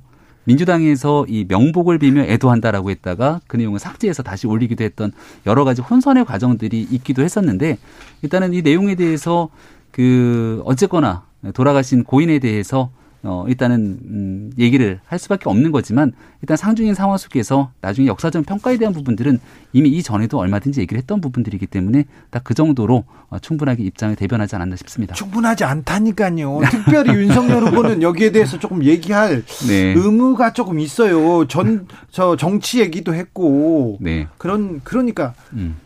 그러니까 바로 직전에 광주에 가서 관련된 내용들을 얘기를 한 바 있었고, 어, 지난 1980년 당시 윤석열 후보가 학생으로 있을 때 그때 이제 모의 재판으로 이건 곰탕도 아니고 맨날 그냥 너무한 거 아니야 지금 혹시 못 들으셨던 분들도 계실 것 같아서 모의 재판에서 네. 전두환 무기징역을 선고했던 윤석열 후보의 진정성을 생각해 주신다면 네. 그리고 앞으로도 역사적으로 잘못된 일들에 대해서 거듭 그러니까 얘기를 할 겁니다. 이게 우려스러운 부분은 그런 점인 것 같습니다. 어, 어제는 분명히 이제 갈 것 같이 조문을 가는 쪽에 무게를 실어서 발언을 했다가 두 시간 만에 그 입장을 바로 바꾼 거였거든요. 근데 이제 이런 것들이 올바른 어떤 생각이나 가치 판단, 제대로 된 어떤 역사관을 가지고 판단을 한 것이 아니라 그런 것들이 없다 보니까 전두환 칭찬했다가 또 뭐라고 하니까 여론이 나쁘니까 사과했다가 또 그 다음에 또 사망하니까 또 거기에 대해서 조문을 갔다라고 하는 이 왔다 갔다 하는 것이 본인이 어떤 생각이나 기본적인 어떤 건전한 상식이 없어서 그런 것 아닌가라는 생각이 들고요. 이런 점 때문에 만약 국정 운영을 한다라고 하면 제2의 최순실 생기는 거 아니야? 누가 그러면 실세고 누가 이 이, 이, 뭐야 윤석열을 움직이는 거지? 혹시 김병민 대변이 아니야? 이런 생각을 하게 돼서 김병, 그런 점이 좀 많이 우려스럽습니다. 김병민 대변인이 트럼프터 프롬프터 막 들고 다니면서 계속 얘기하는 거 아닙니까? 실세라고 한다면 여러 결제 라인에 쌓인 계속 하게 되는 우리가 알고 있는 정진상 씨처럼 이 정도는 돼야 실세라고 할 수 있는 것 아니겠습니까? 여기서 또 정진상이 네. 아니면 네. 지금 유동규 전 본부장 얘기가 나오는 것처럼 지금 현재 구속돼 있는 사람이 있고 또 실제 지방자치단체장을 하면서 같이 연결돼 있었던 인사들이 있는데 이런 문제들을 가지고 사실 우리는 실세 혹은 측근이라고 얘기를 하게 되는데 문제가 나왔던 내용들에 대해서는 모르쇠를 일관하고 상대 후보에 대해서 정치적으로 뭔가 트집 잡기식 공세를 펼치게 되면 저는 보시는 국민들께서 판단하리라 고 봅니다. 뭐 다음 질문으로 가도 될까요? 네. 남아 있는 자, 게 많아서. 고래 싸움으로 가보겠습니다. 김지용인, 윤석열 고래 싸움 어떻게 됩니까? 어, 고래, 네? 새우. 오늘 예. 어떻게 돼요? 고래 싸움은 아니고요. 네. 아니 새, 새우 도망간다 이건 이준석 대표가 했으니까 고래 싸움으로 하죠. 이준석 대표가 워낙 또 SNS를 통해서 네. 보고 요리 자격증도 있고 하니까요. 네. 고래 밥 싸움으로 합시다. 어, 일각에서는 갈등이 있는 것 아니냐 이렇게 생각하시는 분들도 있는 것 같은데요. 갈등보다는 네. 저는 진통이라고 생각합니다. 어떤 진통이냐면 선거대책위원회를 구성하는 것이 곧 국민 통합을 이뤄내는 과정이라고 윤석열 후보가 얘기를 했거든요. 어, 어렵고 힘들지만 모두 다 함께 손을 잡고 정권 교체를 위한 대의 앞에 같이 좋은 모습의 선거대책위원회를 구성하기 위해서는 조금 어려운 부분도 조정해 나갈 필요가 있고 그 내용을 만들어내는 진통의 과정들이 이제 거의 끝나간다. 갈등과 진통은 자 김남국이 해결합니다. 어 진짜 여기서 윤석열 후보가 제대로 된 정치력을 보여줘야 된다라고 생각이 되는데요. 지금 국민들에게 보여지는 모습은 아주 오래된 구시대의 정치인이 국민의힘을 좌지우지하는 그런 모습으로 비춰집니다. 오히려 윤석열 후보가 여러 가지 정치 철학이나 소신 이런 것들이 없어서 그냥 김종인 전 비대위원장에게 끌려다니는 것 아니냐 이런 어떤 답답함을 느끼기 때문에 오히려 지금 국민의힘에서는 통합이다라고 이야기를 하지만 통합이 아니라 거꾸로 국민의힘을 돌리고 있다. 그래서 오히려 저는 이런 부분에 있어서야말로 윤석열 후보가 좀 정치력을 발휘해서 단호하게 어떤 본인의 소신과 철학을 보여주는 것을 어, 그런 어떤 행보를 했으면 좋겠다라는 생각이 듭니다. 그런 음. 차원에서 김병민 어떤 대변인을 오히려 더 높게 평가해서 요직에 쓰는 게 김종인 전 비대위원장 모시는 것보다 훨씬 낫다라고 아, 그렇긴 한데 지금 요직에 쓴 것 같은데요. 부족합니다. 더 부족하다. 네. 대변인에게 못마땅한 것 같습니다. 다른 데로 쫓아내려고. 아이고. 어, 일단은 그 김한길 전 대표가 그 민주당의 당 대표를 지냈던 인사 아닙니까? 네. 우리가 통상적인 선거 과정에서 이렇게 다른 정당에 있었던 당 대표까지 함께 와서 어, 더 많은 국민들과 이 중도 외연 확장 통합에 대한 의지를 보여주는 건 선거 때 매우 중요한 일이라고 생각합니다. 근데 김한길 전 대표뿐만이 아니라 김종인 위원장이 가지고 있었던 경륜과 지혜 또 이번 대통령 선거에서의 시대 정신 이런 애들이 다 하나로 뭉칠 것 같. 지는 않아 보이는데도 그걸 가능하게 만들어낸 게 지금 윤석열 후보의 리더십이거든요. 차분히 기다리고 힘들고 좀 어려워도 결국은 선거대책위원회를 잘 구성하겠다는 후보의 의지가 투철한 만큼 아주 빠른 시일 내에 좋은 결과를 보여주거라 확실합니다. 바로 그 자리에서도 문제가 되는 장면이 있었는데요. 김한길 전 대표를 영입하는 과정에서 영입의 취지와 이야기를 하는데 본인의 어떤 생각을 이야기한 게 아니라 몇 문장 말하는데 적어온 어떤 문장을 가지고 이야기하는 그런 모습을 보였거든요. 그런데 아니나 다를까 월요일에도 또 굉장한 사고가 있었지 않습니까? 뭐 TV조선의 글로벌 리더스 포럼에 가서 네. 프롬프터가 없으니까 아예 그냥 90초에서 2분 동안 아무 말 하지 못하고 방송사가 생겨버리고 윤석열 후보가 말을 많이 해가지고 말을 해가지고 논란이었는데 말을 안 해서 논란이 됐죠. 이거는 또. 이런 게 이제 비판을 위한 비판이라고 저는 생각을 합니다. 왜냐하면 토론 들어가기 전에 민주당에 있는 많은 인사들이 그랬어요. 우리 국민의힘에 한 16차례가 넘는 토론이 있었는데 토론 한 번만 하면 큰일 날 것처럼 얘기를 했지만 토론을 진행되는 과정들을 지켜보셨던 국민들께서는 어 윤석열 후보가 토론 잘하네. 또 정책에 대해서도 충분하게 숙고 있게 생각하면서 본인의 주장을 잘 펼쳐나가려는 평가가 꽤 많았습니다. 그러니까 말에 관한 언급으로 여기에 대한 준비된 내용들을 차분하게 틀림없이 읽는 것 가지고도 비판하게 되면은 오히려 말을 덤벙덤벙 얘기를 하면서 바지라도 벗을까요? 라는 얘기들 때문에 국민에게 상처가 줬던 발언들까지 우리가 트집을 잡으면 좋겠습니까? 트집을 잡는 건 아니라고 보이고요. 어, 지금까지 여러 차례 윤석열 후보가 굉장히 많은 설화에 휩싸였는데 그 내용들을 보면 단순하게 어떤 말실수가 아니었거든요. 취업하는 청년들 앞두고 비정규직 취업도 괜찮은 거 아니냐 이런 걸 어떻게 말할 수가 있습니까? 이런 어떤 말 나왔다는 것 자체가 아주 기본적인 우리 보통 사람이라고 하면 갖춰야 될 상식이라든가 기초 지식 자체가 없어가지고 그런 논란에 휩싸였다라고 보이는 거군요. 어, 뭐 그저께 TV조선 그 포럼에서 똑같은 상황에서 이재명 후보는 아예 프롬프터가 없이 10분 동안 본인의 어떤 철학과 정책적인 소신을 자신 있게 거침없이 말할 수 있었거든요. 그래서 실제 그 자리 포럼이나 이런 많은 국민들의 평가가 너무 차이가 난다. 준비된 후보와 준비되지 않은 후보 그리고 여러 가지 어떤 정책이나 사회 문제와 현안에 대해서 제대로 된 어떤 인식과 자신만의 어떤 정책적 해법을 가지고 있는 후보가 누구인가에 대한 평가를 좀 달리 하나 좀 물어볼게요. 이재명 후보가 프롬프트 혹시 준비해 갖고 왔나요? 준비하지 않, 않았습니다. 어. 네, 준비할 그 필요가 안, 없다고 하셔서 안 해갖고 온 거죠. 준비할 필요가 없어서 그 윤석열 후보가 준비가 되어 있었고요. 음. 비서실은 다 준비가 되어 있었지만 프롬프터가 없이 해도 된다라고 해서 안 한 겁니다. 그러니까 준비를 어쨌거나 거기다 제공해갖고 쓰지를 않기라고 오신 거죠. 그러니까 마찬가지로 윤석열 후보가 프롬프트를 안 쓰기로 하고 왔으면 진행을 했을 텐데 네. 주최 측에다가 프롬프트를 쓰기로 얘기하고 왔는데 뭔가가 지체되니까 당연히 주최 측에서 진행되는 과정들을 경과를 지켜보게 된 것이죠. 알겠습니다. 여기에 대한 내용들을 가지고 비판하는 것좀 지나치다 6시에 2부에서 이어가겠습니다. 7294님 윤석열 선대위 아픈 만큼 대성숙합니다. 윤석열 김병민 화이팅 얘기하셨고요. 6820님 김병민 대변인 무의 재판 얘기는 두 번 들으면요. 102번입니다. 이렇게 얘기하셨습니다. 저는 잠시 쉬었다가 6시에 이어갑니다. 후보와 후보 배우자 얘기인데 아 집중해 주십시오.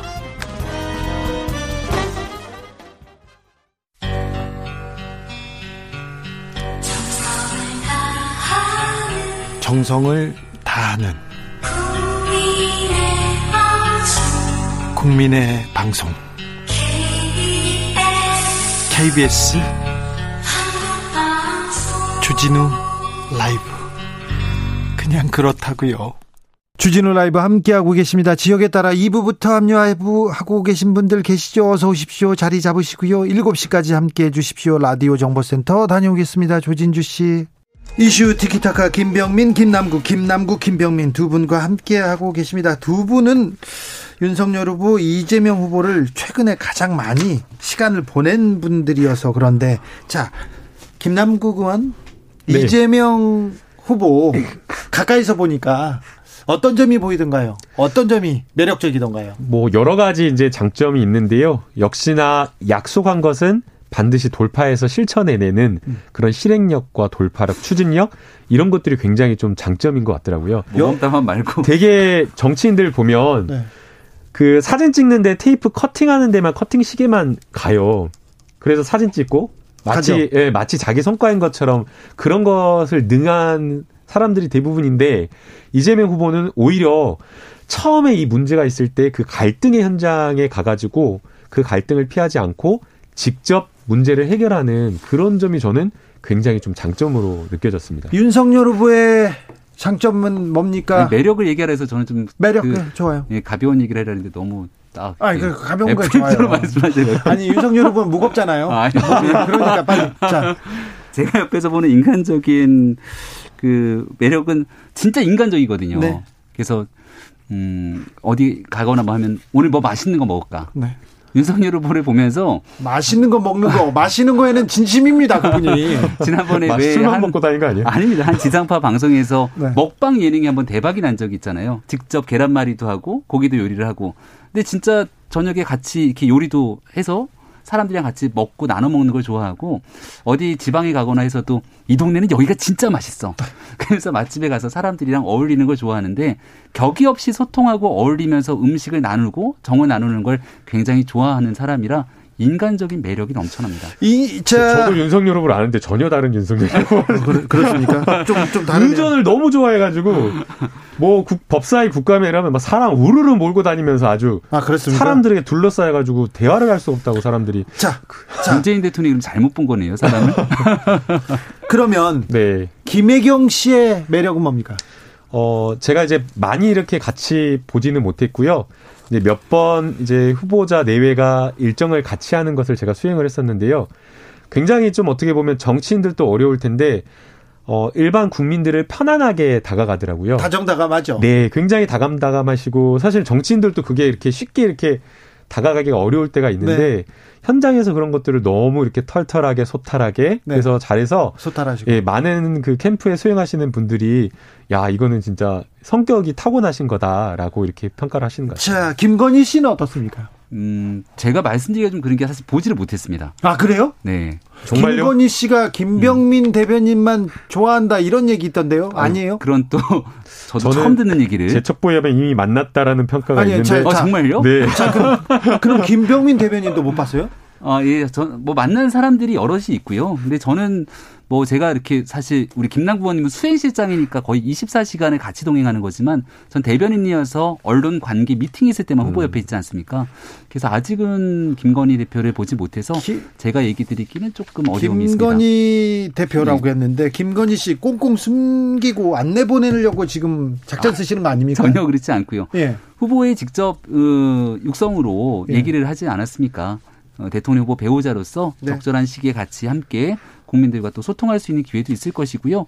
어, 지금 우리가 아직 선거대책위원회가 조금 더 일찍 출범하면 좋겠는데 아직 선대위 출범이 안 되고 있는 상황이니까 네. 적절한 시간과 때에 맞춰서 또 같이 국민들과 함께 할 수 있는 또 대통령 배우자로서의 활동들 차분차분 해나갈 거라고 생각합니다. 어, 자, 근데 네. 어떻게 됩니까? 뭐 오늘 뭐 회동 소식이 있지요, 지금? 아, 지금 기자님들 전화가 너무 쏟아지고 있습니다. 그러니까 김종인, 윤석열 두 분이 만난다고요? 아니 그걸 이제 확인하려고 전화 오신 것 같은데 기자님들 전화 안 주셔도 되는 게 저도 잘 모르겠습니다. 6시 반 전격 회동 이렇게 기사가 떠서 네. 아마 확인차 연락이 오는 것 같고 이 회동 어떻게 보십니까? 얘기 좀 더 하면 안 돼요. 자, 김남구 먼저. 그러니까 아까도 제가 말씀을 드렸는데 어 굉장히 어떻게 보면 올드한 정치인이지 않습니까? 구시대의 인물이라고 볼 수 있는 김종인 전 비대위원장에게 끌려가는 듯한 이런 모습을 보이는 게 오히려 윤석열 후보가 준비되지 않은 정치인, 당 장악을 못하고 오히려 의지하는 듯한 모습을 보이고 있어서 오히려 이런 부분에 있어서 단호하게 선을 긋고 후보 중심으로 해가지고 선대위를 팍 치고 나갔으면 오히려 그게 국민들한테 좀 점수를 받지 않았을까. 라는 그런 생각이 김남국 듭니다. 의원님의 말이 일리가 있다고 생각하는 사람들은 국민의힘 주변에도 많습니다. 어, 반면에 이런 얘기를 하는 사람도 있죠. 대통령이 되고자 리더십을 행사하는 사람이라면 조금 어려움이 있더라도 그걸 칼같이 쳐내기보다 기다리고 인내하면서 함께 가기 위한 노력을 하는 것이 중요하지 않겠는가. 네. 그래서 어저께 그저께 상당히 언론 기사가 좋지 않았지만 윤석열 후보의 메시지는 어, 김종인 위원장이 생각을 해보겠다고 하니 기다리겠다. 그렇죠. 그 양반. 그리고 그 기다림의 끝에 오늘 이 기사가 사실은 만남이 있고 내일 오전 최고위원회가 있거든요. 네. 최고위원회에서 이 열매가 아름답게 어. 맺어지게 된다면 윤석열 후보의 리더십과 또 선거대책위원회의 통합 과정들이 아름답게 결론질 거라고 생각합니다. 아니, 이제 답답함은 국민들이 느끼는 답답함은 이런 걸 거예요. 아, 왜 김종인 대표에게 이렇게까지 해? 왜 이렇게 하는 거지? 도대체 그 사람이 뭔데라는 그런 질문을 할 수밖에 없는 거예요. 어떤 정당의 군소 정당의 정 뭐 대표라거나 아니면 뭐 다른 어떤 밖에 있는 제3지대에 있는 대통령 후보여서 지지율이 나와가지고 그렇다라고 하면 이해를 하겠는데 김종인 전 비대위원장 한 명인데 도대체 왜 이렇게까지 하느냐. 오히려 국민들 한 사람 한 사람을 이렇게 대우해줬으면 좋겠다라는 느낌을 받을 수밖에 없어서 좀 이해가 가지 않는 측면이 있어요. 네. 국민 한 사람 한 사람에게 진심을 다하기 위해 노력을 하고 있고요. 네. 또 어, 김한기 전 대표를 비롯해서 많은 인사들과도 후보가 직접 만나서 이번 대통령 선거 국면에 함께 통합의 과정을 이루고자 계속 노력하고 있습니다. 심은정님께서 김남국 의원님 들으시면 그 양반 기분 나쁘시게 올드하다뇨 얘기합니다. 여든 두 살밖에 안 드셨습니다. 박계림님께서는 윤석열 그 부인 그리고 이재명과 그 부인 프롬프트 없이 토론 한번 해봅시다 얘기합니다. 아, 영부인이 되겠다는 사람들끼리 토론은 전에는 없었죠. 네. 이석배님께서 하나도 힘든데 두 분이 나오면 김병민 대변인 매일 랩을 해야 될 것 같아요. 이렇게 걱정합니다. 자 역할이 더 많아져야 되는 네. 거 아니에요? 자, 그 김종인 예. 전 비대위원장 영입과 뭐 그 영입 말고는 선대위는 잘 굴러가고 있습니까? 예, 오늘 연합뉴스 아마 보도였나요? 6본 분장 체제로 가는 것 아니냐? 뭐 사람 인사들까지 나오고 있는데 네. 내일 뭐 최고위원회에서 여러 사람들에 대한 인선들이 좀 전해지는 정해지지 않겠느냐라고 얘기들도 나오고 있고 네. 그런데 정치는 이 지금 대통령 선거를 앞두고 있는 시간은 하루 그 시간 시간 단위마다 많은 부분들이 바뀌지 않습니까? 네. 그래서 아마 오늘 저녁 그리고 내일 오전 최고위원회까지가 꽤 국민의힘에는 바쁜 어, 하루가 될 것 같습니다. 김성태 전 의원도 선대위 합류 소식이 있더라고요. 이제 하마평으로 보여집니다. 아직까지는. 네. 그 최종 결정까지는 과정들이 있어서 일단 언론에 나오고 있는 내용들도 있고 네. 마지막 결정까지 또 고민의 지점이 있는 것도 있습니다. 이재명의 민주당은 어떻게 갑니까? 네, 뭐 지금 좀 신속하게 의사결정하고 또 의사결정한 것을 빠르게 뭐 실행 단위에서 집행할 수 있어야 된다라고 이야기를 하고 있기 때문에 어 굉장히 좀 중요한 어떤 자리에 좀 실제 일을 할 수 있는 실무자를 전진 배치하겠다라는 그런 계획을 가지고 있고요. 그 다음에 이제 많은 의원들은 또 각 지역구가 있고 또 활동하는 분야가 있기 때문에 어, 지역으로 가서 국민들을 직접 만나면서 국민들의 의견을 전달하며 그런 식의 어떤 선거 운동을 하게 될 것 같습니다. 선대위 꾸려지면 윤석열 후보 이제 정책 공약 속속 내놓습니까? 어, 그럼요. 선대위의 정책을 총괄해서 맞는 분이 계시면 네. 이제 윤석열 후보의 생각과 또 경선 때 얘기했던 내용들 국민들과 함께 할 수 있는 내용들을 종합해서 아마 이제 본격적으로 신속하게 많은 정책들을 선보이게 될 겁니다. 핵심적인 철학은 네. 윤석열의 핵심적인 철학은 뭐라고 해야 됩니까? 공정과 상식으로 국민과 함께 만드는 미래. 네. 이 상식과 공정에 포인트를 좀 두고 싶고 네. 윤석열 정부가 탄생하면 대장도 같은 일 절대 일어나지 않습니다. 알겠어요. 저 집이 맛있다 그게 중요한 게 아니에요. 김복만님, 김병민 대변인 물건 포장 가게 하면 정말 잘할 듯이요. 포장 가게 나왔습니다. 윤 후보에 대해서 좀 오해나 억울한 점 있습니까? 아, 그 국민분들께서 윤석열 후보에 대한 많은 지지 그런 내용들을 다 보내주고 계시지 않습니까? 네. 뭐 국민들께서 주신 의견 하나하나를 다 소중하게 받들고 있기 때문에 특별한 오해라든지 그런 부분들이 있다면 저희가 더 잘해 나가야겠다고 생각합니다. 자, 이점에 이재명에 대한 오해, 억울함. 어, 이재명 후보에 대한 억울함, 뭐 약간 좀 좌파적인 거 아니냐, 급진적인 거 아니냐라는 이런 평가가 있더라고요. 그런데 네. 관훈 토론에서 굉장히 어떤 기자들과 토론하는 과정에서 거기에 참석했던 많은 분들이 이 토론을 보고 야 이렇게 균형 잡힌 시가 그리고 이념에 치우치지 않고 문제를 해결하는 데 적합한 그런 어떤 길을 제시하는 그런 것들을 보여서 아, 많은 분들이 굉장히 이런 것들을 좀 감명 깊게 보지 않았나라는 생각이 들고요. 결국에는 제일 중요한 것은 어, 시대 정신은 먹고 사는 문제라고 생각이 됩니다. 그래서 민생 정책을 아주 끝까지 해결하려는 그 모습, 그리고 또 성장과 관련된 부분에 있어서 뚜렷한 비전과 정책적 방향을 제시하는 게 아마 이재명 후보가 가진 그런 어떤 장점인 네. 것 같습니다. 조혜숙님께서 윤석열은 안 보이고 김병민만 보인다 이렇게 얘기합니다. 윤 후보 이제 적극적으로 나서겠죠. 언론 인터뷰도 막 하고요. 지금 엄청나게 광폭 행보를 하고 있습니다. 네, 네. 네. 자. 김남국이 나와서 반갑다 그런 분도 많았습니다. 네. 네. 이슈 티키타카 여기서 인사드리겠습니다. 김남국, 김병민 두 분 감사합니다. 네, 고맙습니다. 감사합니다.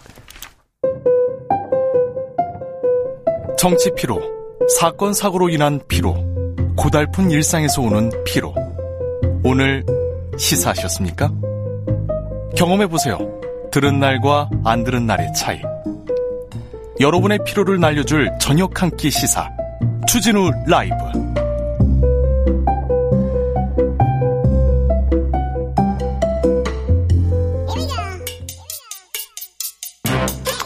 뉴스를 향한 진지한 고민 기자들의 수다.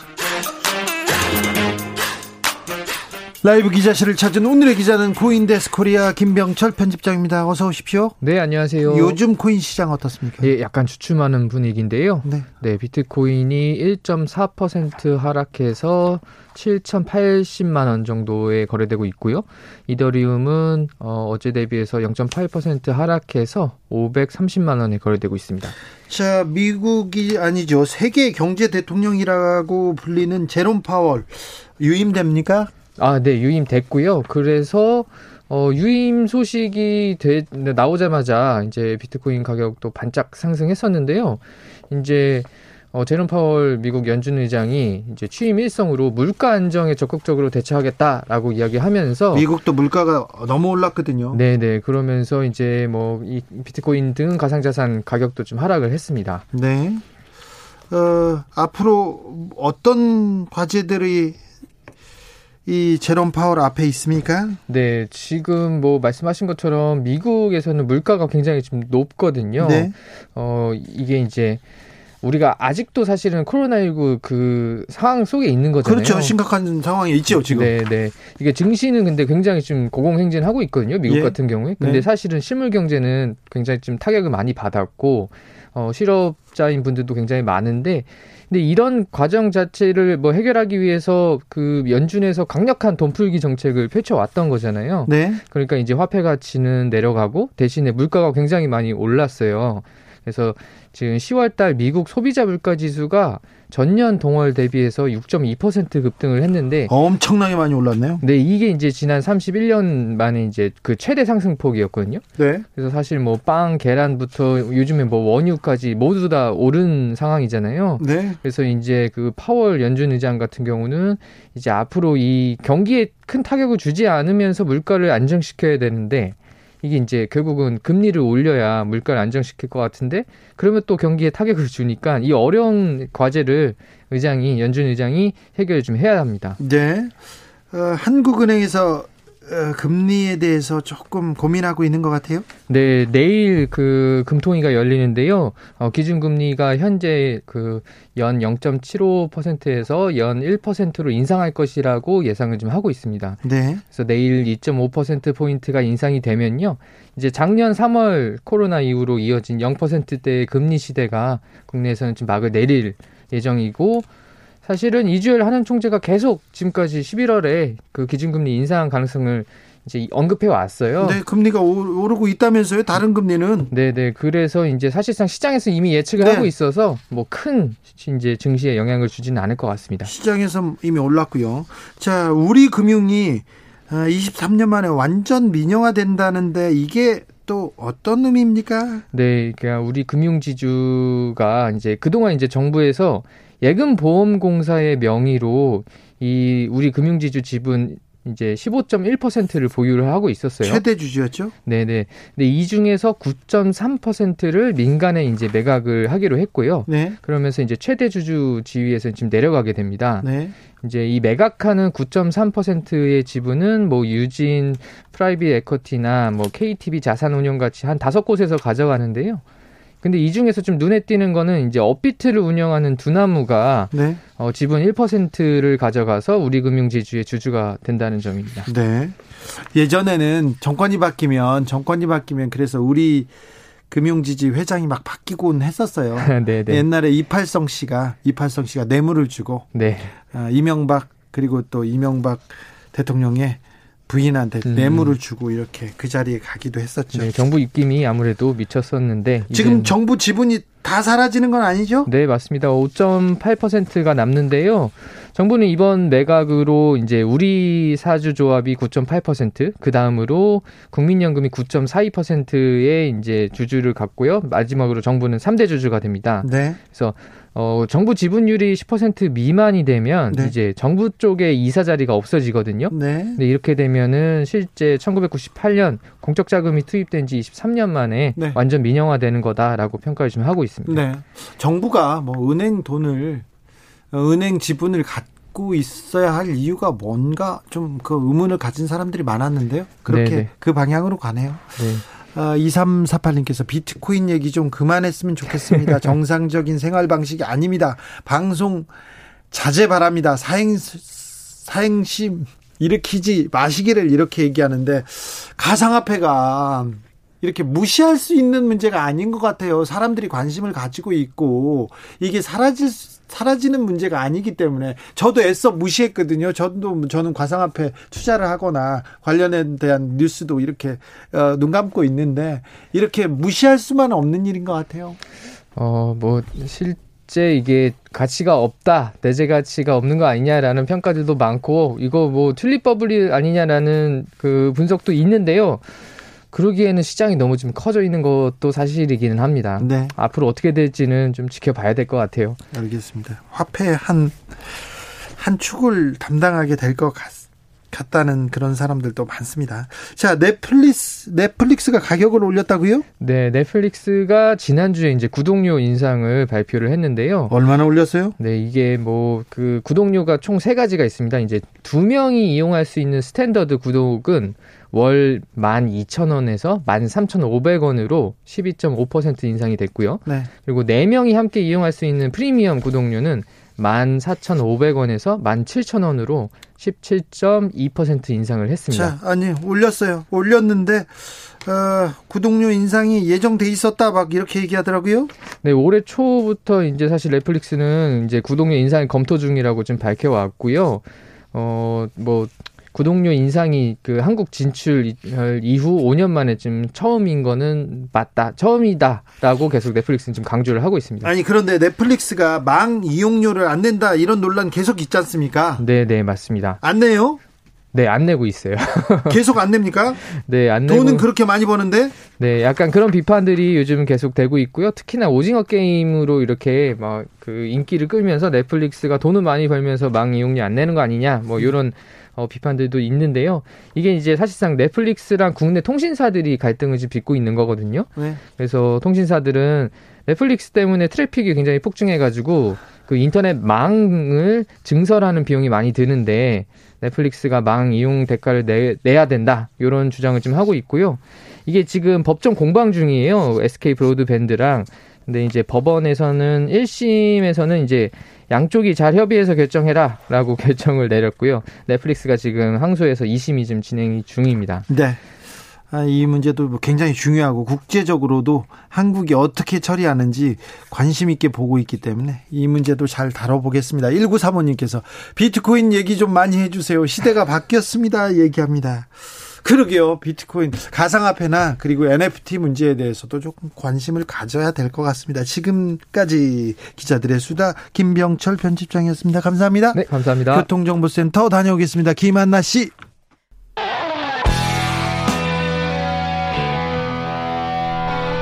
스치기만 해도 똑똑해진다.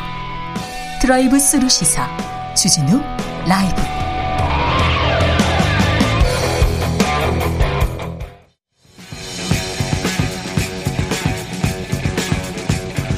전직 청와대 정무수석 둘이 뭉쳤다. 여당 야당 수석 크로스 김재원의 원 강기정의 기 원기옥.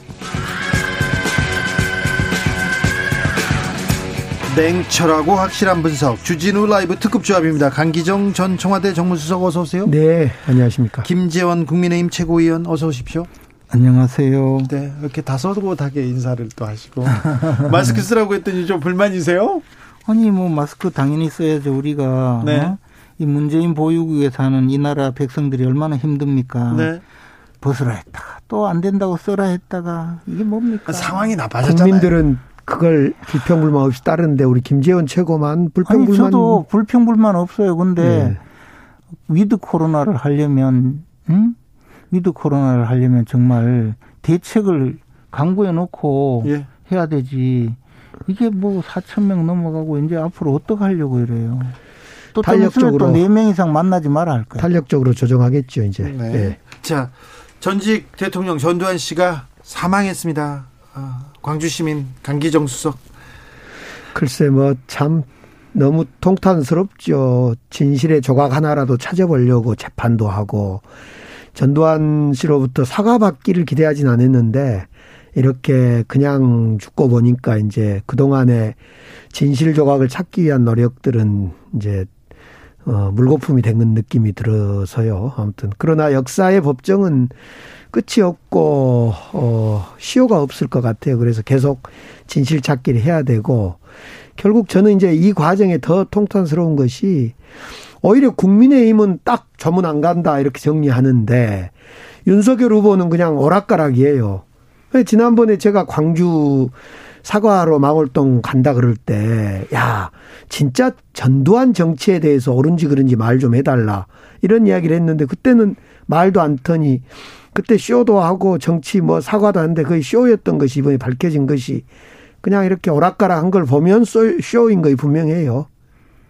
김재원 수석님? 뭘 오락가락해요. 그냥 처음에 개인적으로 생각해 보니 전직 대통령이니 내가 대통령 후보로서 조문을 가는 게 예의일 것 같다. 가라. 그렇게 판단했다가 네. 또 참모들하고 협의해서 아이 뭐 그래도 안 가는 게 좋겠다 하니까 또 얼마나 마음이 넓습니까 참모들 의견도 받아들이고 그러니까 그렇게 전두환 가락, 정치에 오락, 대해서 오락가락 그거 맞잖아요. 그 오락가락이 아니고 음. 가락오락 일관돼 있잖아요. 아니 전두환 정치가 5.18 빼면 좋다 나쁘다 이 논란을 휩쓸려 봤던 후보잖아요. 윤석열 후보가. 그런데 오히려 조문은 가는 게 맞다고 생각했는데 그때 정신을 바짝 못 차리고 네. 생각이 그러니까 뭔 생각인지를 모르겠어요. 아니 그게 아니고 저는 네. 차라리 조문을 가는 게 맞았다 생각을 했어요. 음. 그냥 뭐 전직 대통령이고 지금 대통령 후보니까 대통령 전직 대통령이었다는 그 직함을 보고 그 가서 또 그 조문하는 거 그게 뭐 그렇게 나쁜 일인가요? 어떤 죽음이라도 죽음은 우리가 좀 겸손해져야 되거든요. 죽음 앞에는. 그 어떤 분은 이 죽음이 저뭐 어, 애도할 가치가 없다. 이렇게 주장할 분도 있고 어떤 분은 또 전혀 다르게 생각할 수 있지만 우리 다 죽잖아요 결국에는. 만약 죽게 되는 사람이 이제 이 이생을 떠났는데 그분의 인생을 평가하고 뭐 그런 것 하고 관계없이 뭐 애도해주고 하는 것 자체를 그렇게 뭐 비난할 필요는 없다고 생각해요. 사실 다만 뭐 그것도 여러 가지 고려해서 조문을 하지 않는 건데 전두환 뭐 오락가락이 아니고 전두환 씨가 죽을 때 같은 시간에 광주에 이광영이라고 저 대학 시절에 5.18 전남대 5.18 광장에 불러서 증언 들었던 이분인데 이분은 스스로 목숨을 끊은 분이 있어요. 네. 휠체어 타고 평생을 지금 살았어요. 80년 이후에 허리에 총을 맞아서 이 이광영 씨 같은 분한테 사실은 윤석열 후보가 진짜 사과가 사과할 마음이 있다면 조문을 가야 돼요. 아니면 조문은 뭐 시간상 못 가더라도 진짜 어떤 애도의 어떤 그 페, 메시지라도 내야 되는 것 같아요. 네. 예. 음, 여기까지 뭐 할까요? 저 저 아마 후보 측에서 그런 내용을 잘 몰랐을 음, 거예요. 네. 그것 좀 알려주시고 5월은 좀 알려주 드리세요. 저도 내용을 5월은 끝나지 않고 계속되고 있는데 네. 자꾸 이걸 강제적으로 사과도 없이 진실 규명도 없이 종료시키려 그러니까 이사육공님께서 이사육공님께서 윤석열 후보가 그런 네. 적이 어디 있어요? 네. 또 거짓말한다. 아 이거 또. 자 김재원 최고위원님 이사육공님께서 대책 좀 내봐요 김재원님 조인다 조이면 조인다고 풀면 푼다고 하니까 대책을 최고위원께서 내라고 합니다. 자 오늘 김종인 정권 교체가 답입니다. 자, 김종인 어, 전 비대위원장 윤석열 후보하고 만날 것 같습니다. 네. 어떻게 한답니까? 어, 제가 그 김종인 위원장 뵙고 왔는데요. 오늘 뵙고 왔어요? 네. 조금 전에 뵀다예요. 예. 지금 지금 뵙고 왔어요? 예. 네. 그런데 그런데 이제 어, 하여튼 정권 교체의 대의에 공감하고 네. 도우시려는 마음이 강하시기 때문에 네. 지금 여러 가지 어, 또 장애 요인도 있고 생각하시는 또 어, 좀 어려운 점도 있지만 그러나 뭐 곧 합류하리라고 믿고 또 저 저희들 좀 도와달라고 간곡히 부탁하고 왔고요. 만약에 뭐 전혀 저 이제 거리가 멀어지고 마음도 떠나셨다면 후보와 뭐 오늘 저 저녁 약속을 네. 어, 그 갑자기 한 것 같은데 그래도 뭐 순순히 또 나오시잖아요. 네. 그러니까 뭐 합류한다. 합류는 200% 확실하다고 얘기했던 김재원 최고위원 말이 맞네요, 그냥. 좀 자신이 없어요, 지금 얘기에. 한번 아, 니 그 합류 합류할 네. 가능성은 200%이고 가능성 가능성을 실제 200%가 되도록 만드는 거는 또 우리의 노력이자 지금 김종인 후보를 둘러싸고 저 국민의힘 선대위는 제로섬 게임을 하고 있어요. 김종인 후보를 아니 김종인 비대위원장을 불러들이는 순간 네. 김병준 또는 기타 몇 분들이 힘이 빠져야 되거든요. 그러니까 한쪽은 불러들이면 한쪽은 나가는 이거 두더지 게임도 아니고 아무튼 이상한 그 지금 상황에 도래해 있는데 너무 좋아하지 마시고요. 김종인 비대위원장이 항상 정권을 내놓지 않으면 그 양반은 오지 않는 양반이에요, 항상. 근데 이제 선거대책위원회에 정권이라는 개념이 존재하는지 모르겠어요. 왜냐하면 선거대책위원회는 선거를 저 그 승리로 이끌기 위해서 선거운동 방향을 정하고 전략을 만들고 실천하는 어, 그런 조직이거든요. 그러면 이 모든 저 활동의 가장 주인공은 후보거든요. 그 대통령 후보가 모든 그 결정이나 또는 저 우리가 결정할 때 고려해야 되는 모든 상황의 정점에 있거든요. 네. 그리고 그것을 이제 저 지휘하, 지휘하고 또 이끌고 나가는 분이 선거대책위원장인데 그분이 정권을 갖는다는 거는 표현상 뭐 그렇게 이야기할 수는 있지만 사실은 그건 불가능한 거죠. 어쨌든 지금 김재원 최고위원이 당에서 당의 이 최고위원으로 이렇게 딱 가서 김종인 전 비대위원장을 설득하신 것 같아요. 저는 설득 제 이야기 듣고 마음 바꾸실 분은 아니고요. 다만 제가 오랫동안 네. 지난 2008년 이후에 김정인 위원장 모시고 일도 많이 했고 또 그동안에 뭐 여러 차례 늘 어, 같이 가서 뵙고 말씀도 듣고 해왔기 때문에 이번 일도 또 제 개인적인 생각에 가서 좀 더 잘 모시려고 그렇게 간 것이고 앞으로도 또 어, 곧또 또 찾아뵐 거예요. 김 우리 김채국께서 김종인 비대위원장을 만났고 오늘 저녁에 또 두 분이 윤석열 후보랑 이렇게 만난 거 저녁까지 같이 하는 걸 보면 잘 되어야 되는 거이 정상적인데 과연 김종인 비대위원장한테 뭘 주고 과연 이 합류를 시킬 건가 이런 점으로 올 때는 암담하다는 생각도 들고요. 그러니까요. 이미 지금 선대위가 권선동 윤석열 후보는 김종인 비대위원장이 필요는 한데 권한은 주기 싫고 권선동 우리 저 사무총장한테 권한이 다가 있어서 과연 어떻게 무엇으로 꼬셔서 정말 합류시킬지 저는 정말 기대됩니다. 안 될 것 같은데 잘. 그 안 되기를 그렇게 바라시는 거 보니까 김종인이 겁은 나는 모양이네. 아니 애초부터 홍준표 후보를 좀 이렇게 품어야지 윤석열 후보가 왜 김종인 비대위원장을 소위 그 양반이라고까지 한 비대위원장을 그렇게 모시려고 애를 쓴지 저는 이해가 안 돼요. 8834님께서 대한민국에 김종인 없으면 선거 못하는 겁니까? 6642님 그보다 더 훌륭한 지휘자는 없습니까? 이렇게 물어봅니다. 어, 뭐, 저, 강호에 수많은 분들이 있으시겠지만, 이번 선거에 김종인 위원장을 모시겠다고 이미 후보가 공언한 이상 반드시 모셔야죠. 아, 그렇습니다. 네. 근데 김종인 비대위원장 입장에서는 윤석열 후보로부터 그 양반이라는 말까지 들어가면서 야 만나서 밥이 넘어갈까 싶어요. 저는 그 양반 윤석열 후보가 참 이상한 사람이 김, 김종인 위원장이 네. 근데 윤석열 후보 찾아오기를 기다리고 있었죠. 뭐 찾아오면 못 만날 거 없지 막 이렇게 얘기하셨잖아요. 어 그건 여쭤보지 않았어요. 그러나 네. 김종인 위원장은 마음이 열려 있는 분이니까 뭐 어느 누구도 와서 또 대화를 하기를 원하면 또 같이 대화도 해 주시고 네. 그러는 분이죠. 어, 박근혜 선대위에 김종인 위원장이 들어오셨잖아요. 네. 네, 그래서 역할을 크게 하셨잖아요. 네. 그리고는 그때 어, 제가 그 밑에서 일했죠. 어, 어떤 지점에서 이렇게 좀 틀어져 가지고 나가신 거예요? 그때는 틀어졌다기보다 이제 김종인 위원장은 경제민주화 공약을 만들어서 발표도 하고 네. 그래서 이제 박근혜 당시 후보의 당선을 위해서 헌신적으로 도왔죠. 네. 근데 이제 김정인 위원장은 그것을 구체화하기 위해서 아예 입법 조치를 하자. 네. 그래서 이제 당론으로 입법 발의를 요구를 했었죠. 근데 네. 그 과정에서 의원들과 조금 의사 어, 충돌이 있었습니다. 네. 그랬습니까? 그래서 그냥 그만두시고 나가셨어요? 음, 그만두셨다기보다는 뭐 마지막까지 최선을 다해서 도우셨는데 이제 약간 음, 저 한 주 정도 남겨두고 조금 저 어, 불협화음이 있었던 거죠. 네, 알겠습니다. 끝날 때는 뭐 그렇게 사이가 좋지는 않습니다. 민주당에서도 그렇고 저기 저기 국민의힘에서도 그렇고 그런데요. 어, 민주당의 전 대표 김한길 씨. 예.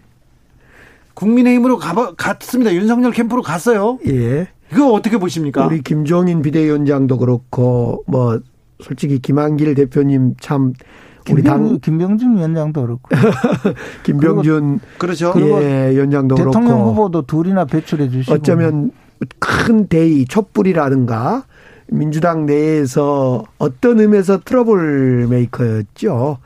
그래서 그런 이제 그 윤석열 대표로, 후보부터 대표로 모시던 분을 trouble maker라고 윤석열 후보부터 사실은 우리 문재인 대통령을 등지고 나가는 후보였고 모두 그래서 그런 이상한 사람들만 모아서 선거에 전면에 배치하는 의도를 모르겠어요. 그래서 그래서 나온 그게, 이야기가 반문 캠프를 만든다. 그게 아니고 어. 자꾸 뭐 그렇게 이야기하면 안 되는 게 민주당에 있다가 나온 분이 대충 뭐 어디 저 현직 국회의원 정도가 아니고 전 대표 그죠? 김한길 민주당 대표를 하셨잖아요. 네네. 네. 그리고 그 김병준 위원장은 또 노무현 정권 때 최고 핵심 실세였어, 그죠? 청와대 정책실장을 했습니다. 그리고 정책기획위원장도 하고 노무현 대통령이 가장 아끼는 분이었거든요. 가장은 어, 아니고요. 가장은 뭐 아니고 하여튼 그때 네. 가장 아낀다고 또 알려지기도 했어요. 우리 김정인 위원장도 또 민주당이 거의 망해갈 때 이렇게 세운 또 비대위원장이었잖아요. 근데 그분들이 다 우리 당으로 오셔서 윤석열 후보를 돕는다는 걸 보면 역시 민주당은 사람 살 곳이 못 되는구나. 거기서는 어좀 아무리 잘잘 잘 지내던 분도 역시 사람 살 곳이 못 되니까 이 따뜻한 남쪽 나라로 넘어오는구나 그런 생각이 들죠. 민주당하고 잘 지내냐 못 지내냐가 아니라 2018년 이미 예를 들면 김병준 위원장 같은 경우는 18년 촛불을 등지고 저쪽으로 간 소위 그 국민의힘으로 간 박근혜 정 품에 안긴 그런 분이죠 어떤 의미에서 그런 점에서 우리 민주당이 포용을 못한 게 아니라 촛불이 포용을 못한 사람 촛불을 등지고 간 사람 이렇게 하는 것이 더 맞는 말이죠. 뭐 그런 뭐 그래가지고 되게 어쨌든 그런 그 그런 정도로 눈 눈가림 음, 해가지고 되겠냐고요. 근데 이준석 대표나 또 윤석열 후보가 저는 도저히 이해가 안 된 건 새로운 세력을 결집해서 대한민국을 이끌어갈 준비는 안 하고 정말 문재인 대통령하고 척지고 각진 사람들만 모으려고 하는 아니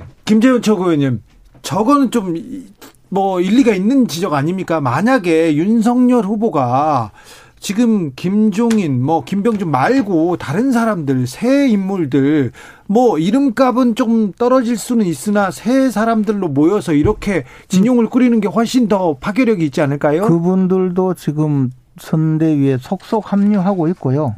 그리고 이제 어 지금 김종인 위원장 그리고 김병준 위원장, 김한길 위원장은 이제 원로로서 네. 또 선관 선대위를 이끌어 주시는 분이고 우리 주준우 진행, 진행자께서 말씀하신 새로운 인물들은 지금 많이 이제 전진 배치를 앞으로 할 겁니다. 우리 근데 제가 볼 때는 이재명 이재명 캠프는 보니까 그냥 어 경선 과정에 여러 가지 문제가 있다가 겨우 이제 만약에 결선 투표였으면 결과가 뒤집힐 가능성이 있었는데 겨우 저 후보가 되다가 보니까 그걸 어 무마하기 위해서 어 그냥 민주당 현역 의원들하고 여러 명을 창고에 그냥 꾸겨 넣어가지고 선대위를 만들었다가 도저히 안 되니까 다시 또 그분들한테 책임을 아니 근데 경선에서 겨우 후보가 된 거는 윤석열 후보죠. 저쪽보다는 저기 아니, 우리는, 민주당 우리는 그 룰에 따라서 그 저 끝까지 간 거고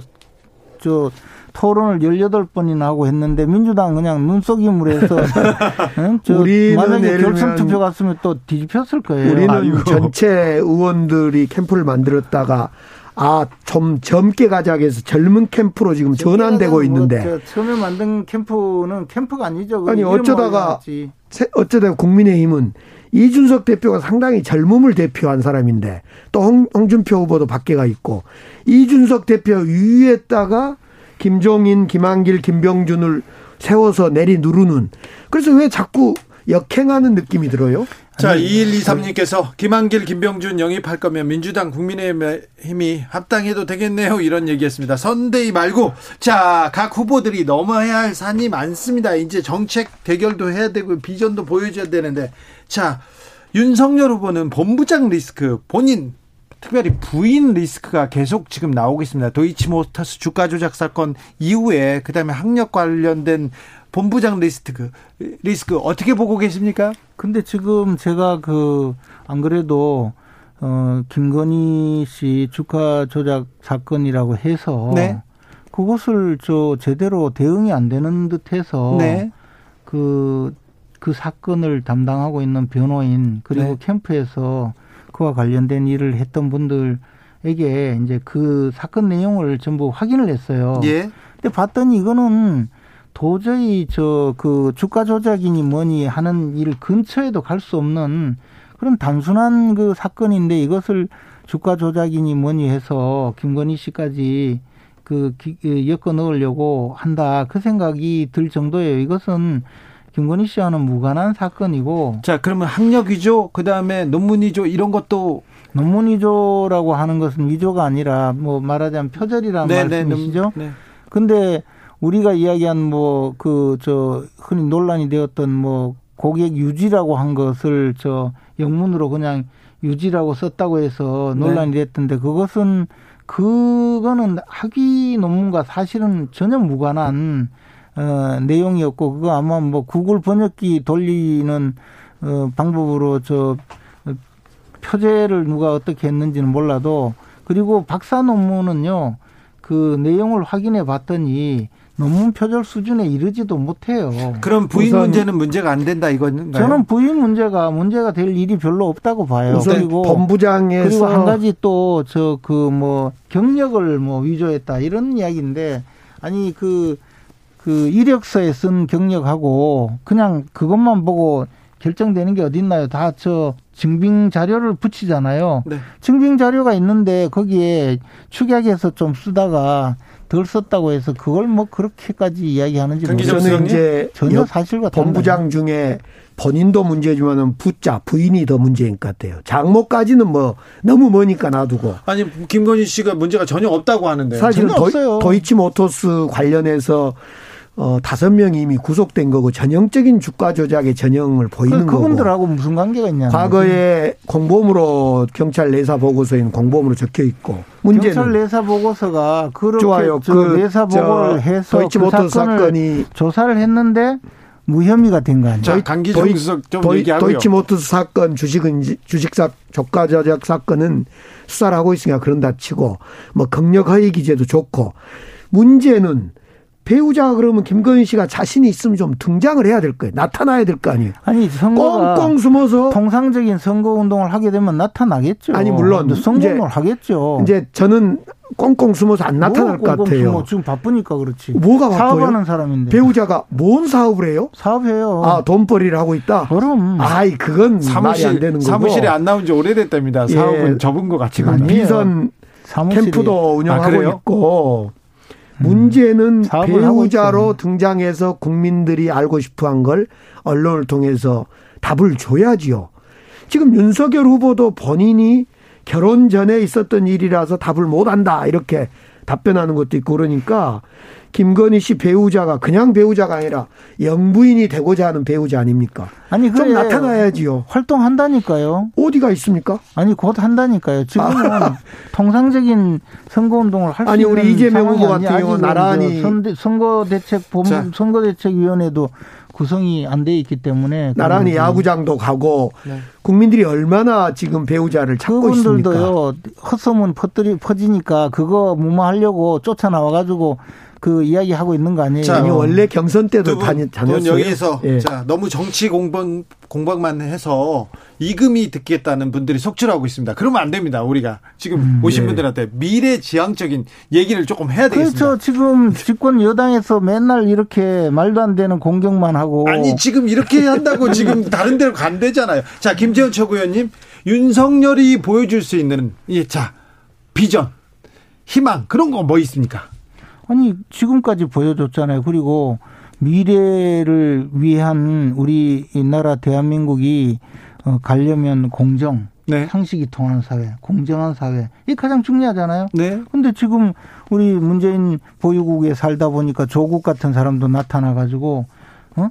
과정은 뭐 어, 공정하고 기회는 균등하고 결과는 뭐 정의롭다 이랬나요? 근데 뭐 과정은 어 표창장이죠. 표창장이 또 기회는 아빠 찬스? 그 결과는 의대 합격? 뭐 이런 나라를 만들어 버렸잖아요. 그러니까 그러면 안 되고 어 정의롭고 그다음에 공정한 기회가 보장되고 그리고 상식이 통하고 네. 공정과 상식. 지금 윤석열 후보가 말하는 공정과 상식 본인 가족들한테도 엄격하게 적용되겠죠? 아니 당연히 적용해야죠. 그런데 그것을 가지고 지금 없는 죄도 뒤집어 씌우려고 이렇게 온갖 권력기관을 동원해서 어 저렇게 하고 있으니까 우리는 음 권력기관의 일탈행위까지도 어, 제대로 바로잡아야 이 나라가 된다고 생각합니다. 현재까지는 이제 경선을 포함해서 저 윤석열 후보는 반문, 문재인에 반대하는 정책. 두 번째로는 그리고 정책을 프롬프트 없으면 못 읽, 읽는 이런 상황까지 와 있어요. 심각합니다.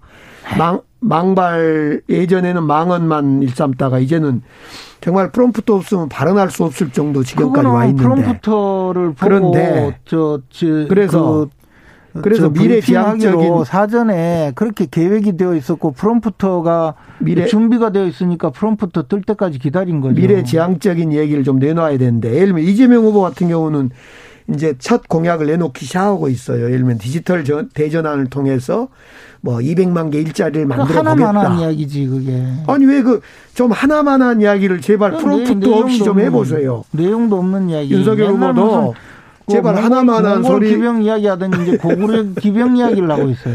하나만 소리라도 윤석열 후보가 프롬프트 없이 좀 제대로 좀 해봤으면 좋겠어요. 그걸 보고 싶은 거예요. 프롬프트 없이 거짓말하는 것보다는 차라리 그냥 있는 게 지금 나아요. 국민들은 윤석열 후보가 프롬프트 없이 자신 있게 미래 비전을 하는 걸 듣고 싶고 배우자 김건희 씨가 자신 있게 국민 앞에 나와서 나는 떳떳하다.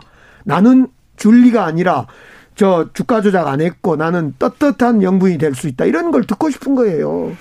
그거는 이제 민주당이 없는 죄도 뒤집어 씌우려고 하다가 잘 안 되니까 이제 또 무슨 흉계를 꾸미는지 모르겠는데 곧할 테니까 걱정 마시고. 자, 예. 이제 윤석열 후보가 선대위 꾸려지면 이제 아, 미중 전쟁 속에 미중 전쟁 속에 우리나라 외교 정책, 남북 통일에 대한 뭐 비전, 4차 산업 혁명, 일자리 감소에 대한 뭐 뭐뭐 돌파구 이런 얘기 하겠죠? 당연히 그에 대해서도 해법을 내놓겠죠. 근데 모든 지금 말씀하신 모든 내용을 무슨 문제풀이 하듯이 답을 내놓고 그걸 주장하다가 덜커덕 걸려가지고 우리 문재인 대통령 그 영화 한 편 보고 탈원전 정책 지금까지 추진해서 이 나라 원전 생태계 망쳐놨잖아요. 아니 그리고 전문가도 아닌데 그 사람들한테 홀려가지고 지금 부동산 정책 맡겨놨다가 지금 우리 온 국민들 피눈물 나게 만들었잖아요. 그렇게 하면 안 되죠. 그러면 윤석열 후보는 준비 안 된 사람이라고 대표적으로인데 써준 답 말고 경험도 없고 뭘 어떻게 할겠다는 거예요. 준비가 다 정말 불안하다는 거예요. 미중 관계에서 정말 미국과도 관련을 잘 맺어야 되고 중국과도 잘 맺어야 되는데 아니 그러면 문재인 정권은 그렇게 어? 미중 관계 잘했는데 요소수 하나 해결 못 하고 아니 잘하고 있잖아요. 미국에서 어? 지금 요소수로 인해서 반, 도체 전쟁이 벌어지고 있는데 그거 해결도 못 하고 꿀 먹은 벙어리처럼 앉아 있고 왜요? 뭐 미중 간의 뭐 미중 간의 관계를 잘했다고 대한민국이 그러세요? 미중 간의 관계를 적절히 여기서 정리하고요. 근거리 외교로 잘한 거죠. 야 여기서 정리하고요. 저 뭐 다자 외교 가면 자 김재원 최고위원 다자 외교 가면 말도 못 하고 가만히 서 있다가 오고 사진 찍기도 겁내고 그래. 자 여기서 정리하겠습니다. 네.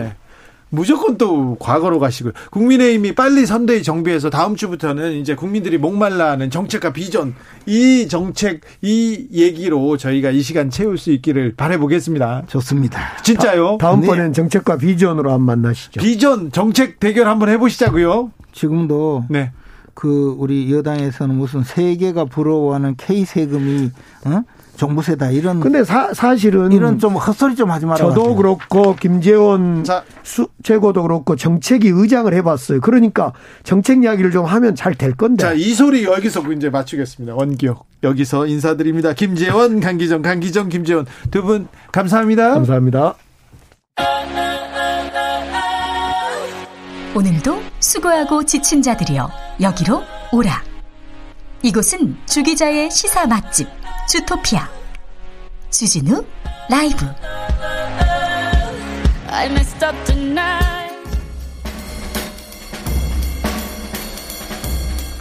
느낌 가는 대로 그냥 고른 뉴스 여의도 주필. 민주당 후보 지지하지 말라. 김진홍 목사 2심도 무죄. 아, 뉴스원 기사인데요. 지난 4.15 총선 때 더불어민주당 후보들 지지하지 말라고 발언을 한 혐의로 재판에 넘겨졌던 경기도 동두천 두레교회 김진홍 목사가 무죄를 선고받았습니다. 여당 의원 63명 친북 친중 정책 선포했는데 선거 떨어뜨려야 된다 이렇게 했는데 어 이거 선거 운동인데요. 왜 무죄가 났지? 재판부에서는 후보자 등록 전이라 후보자가 특정되지 않아서 무죄를 선고한다고 했습니다.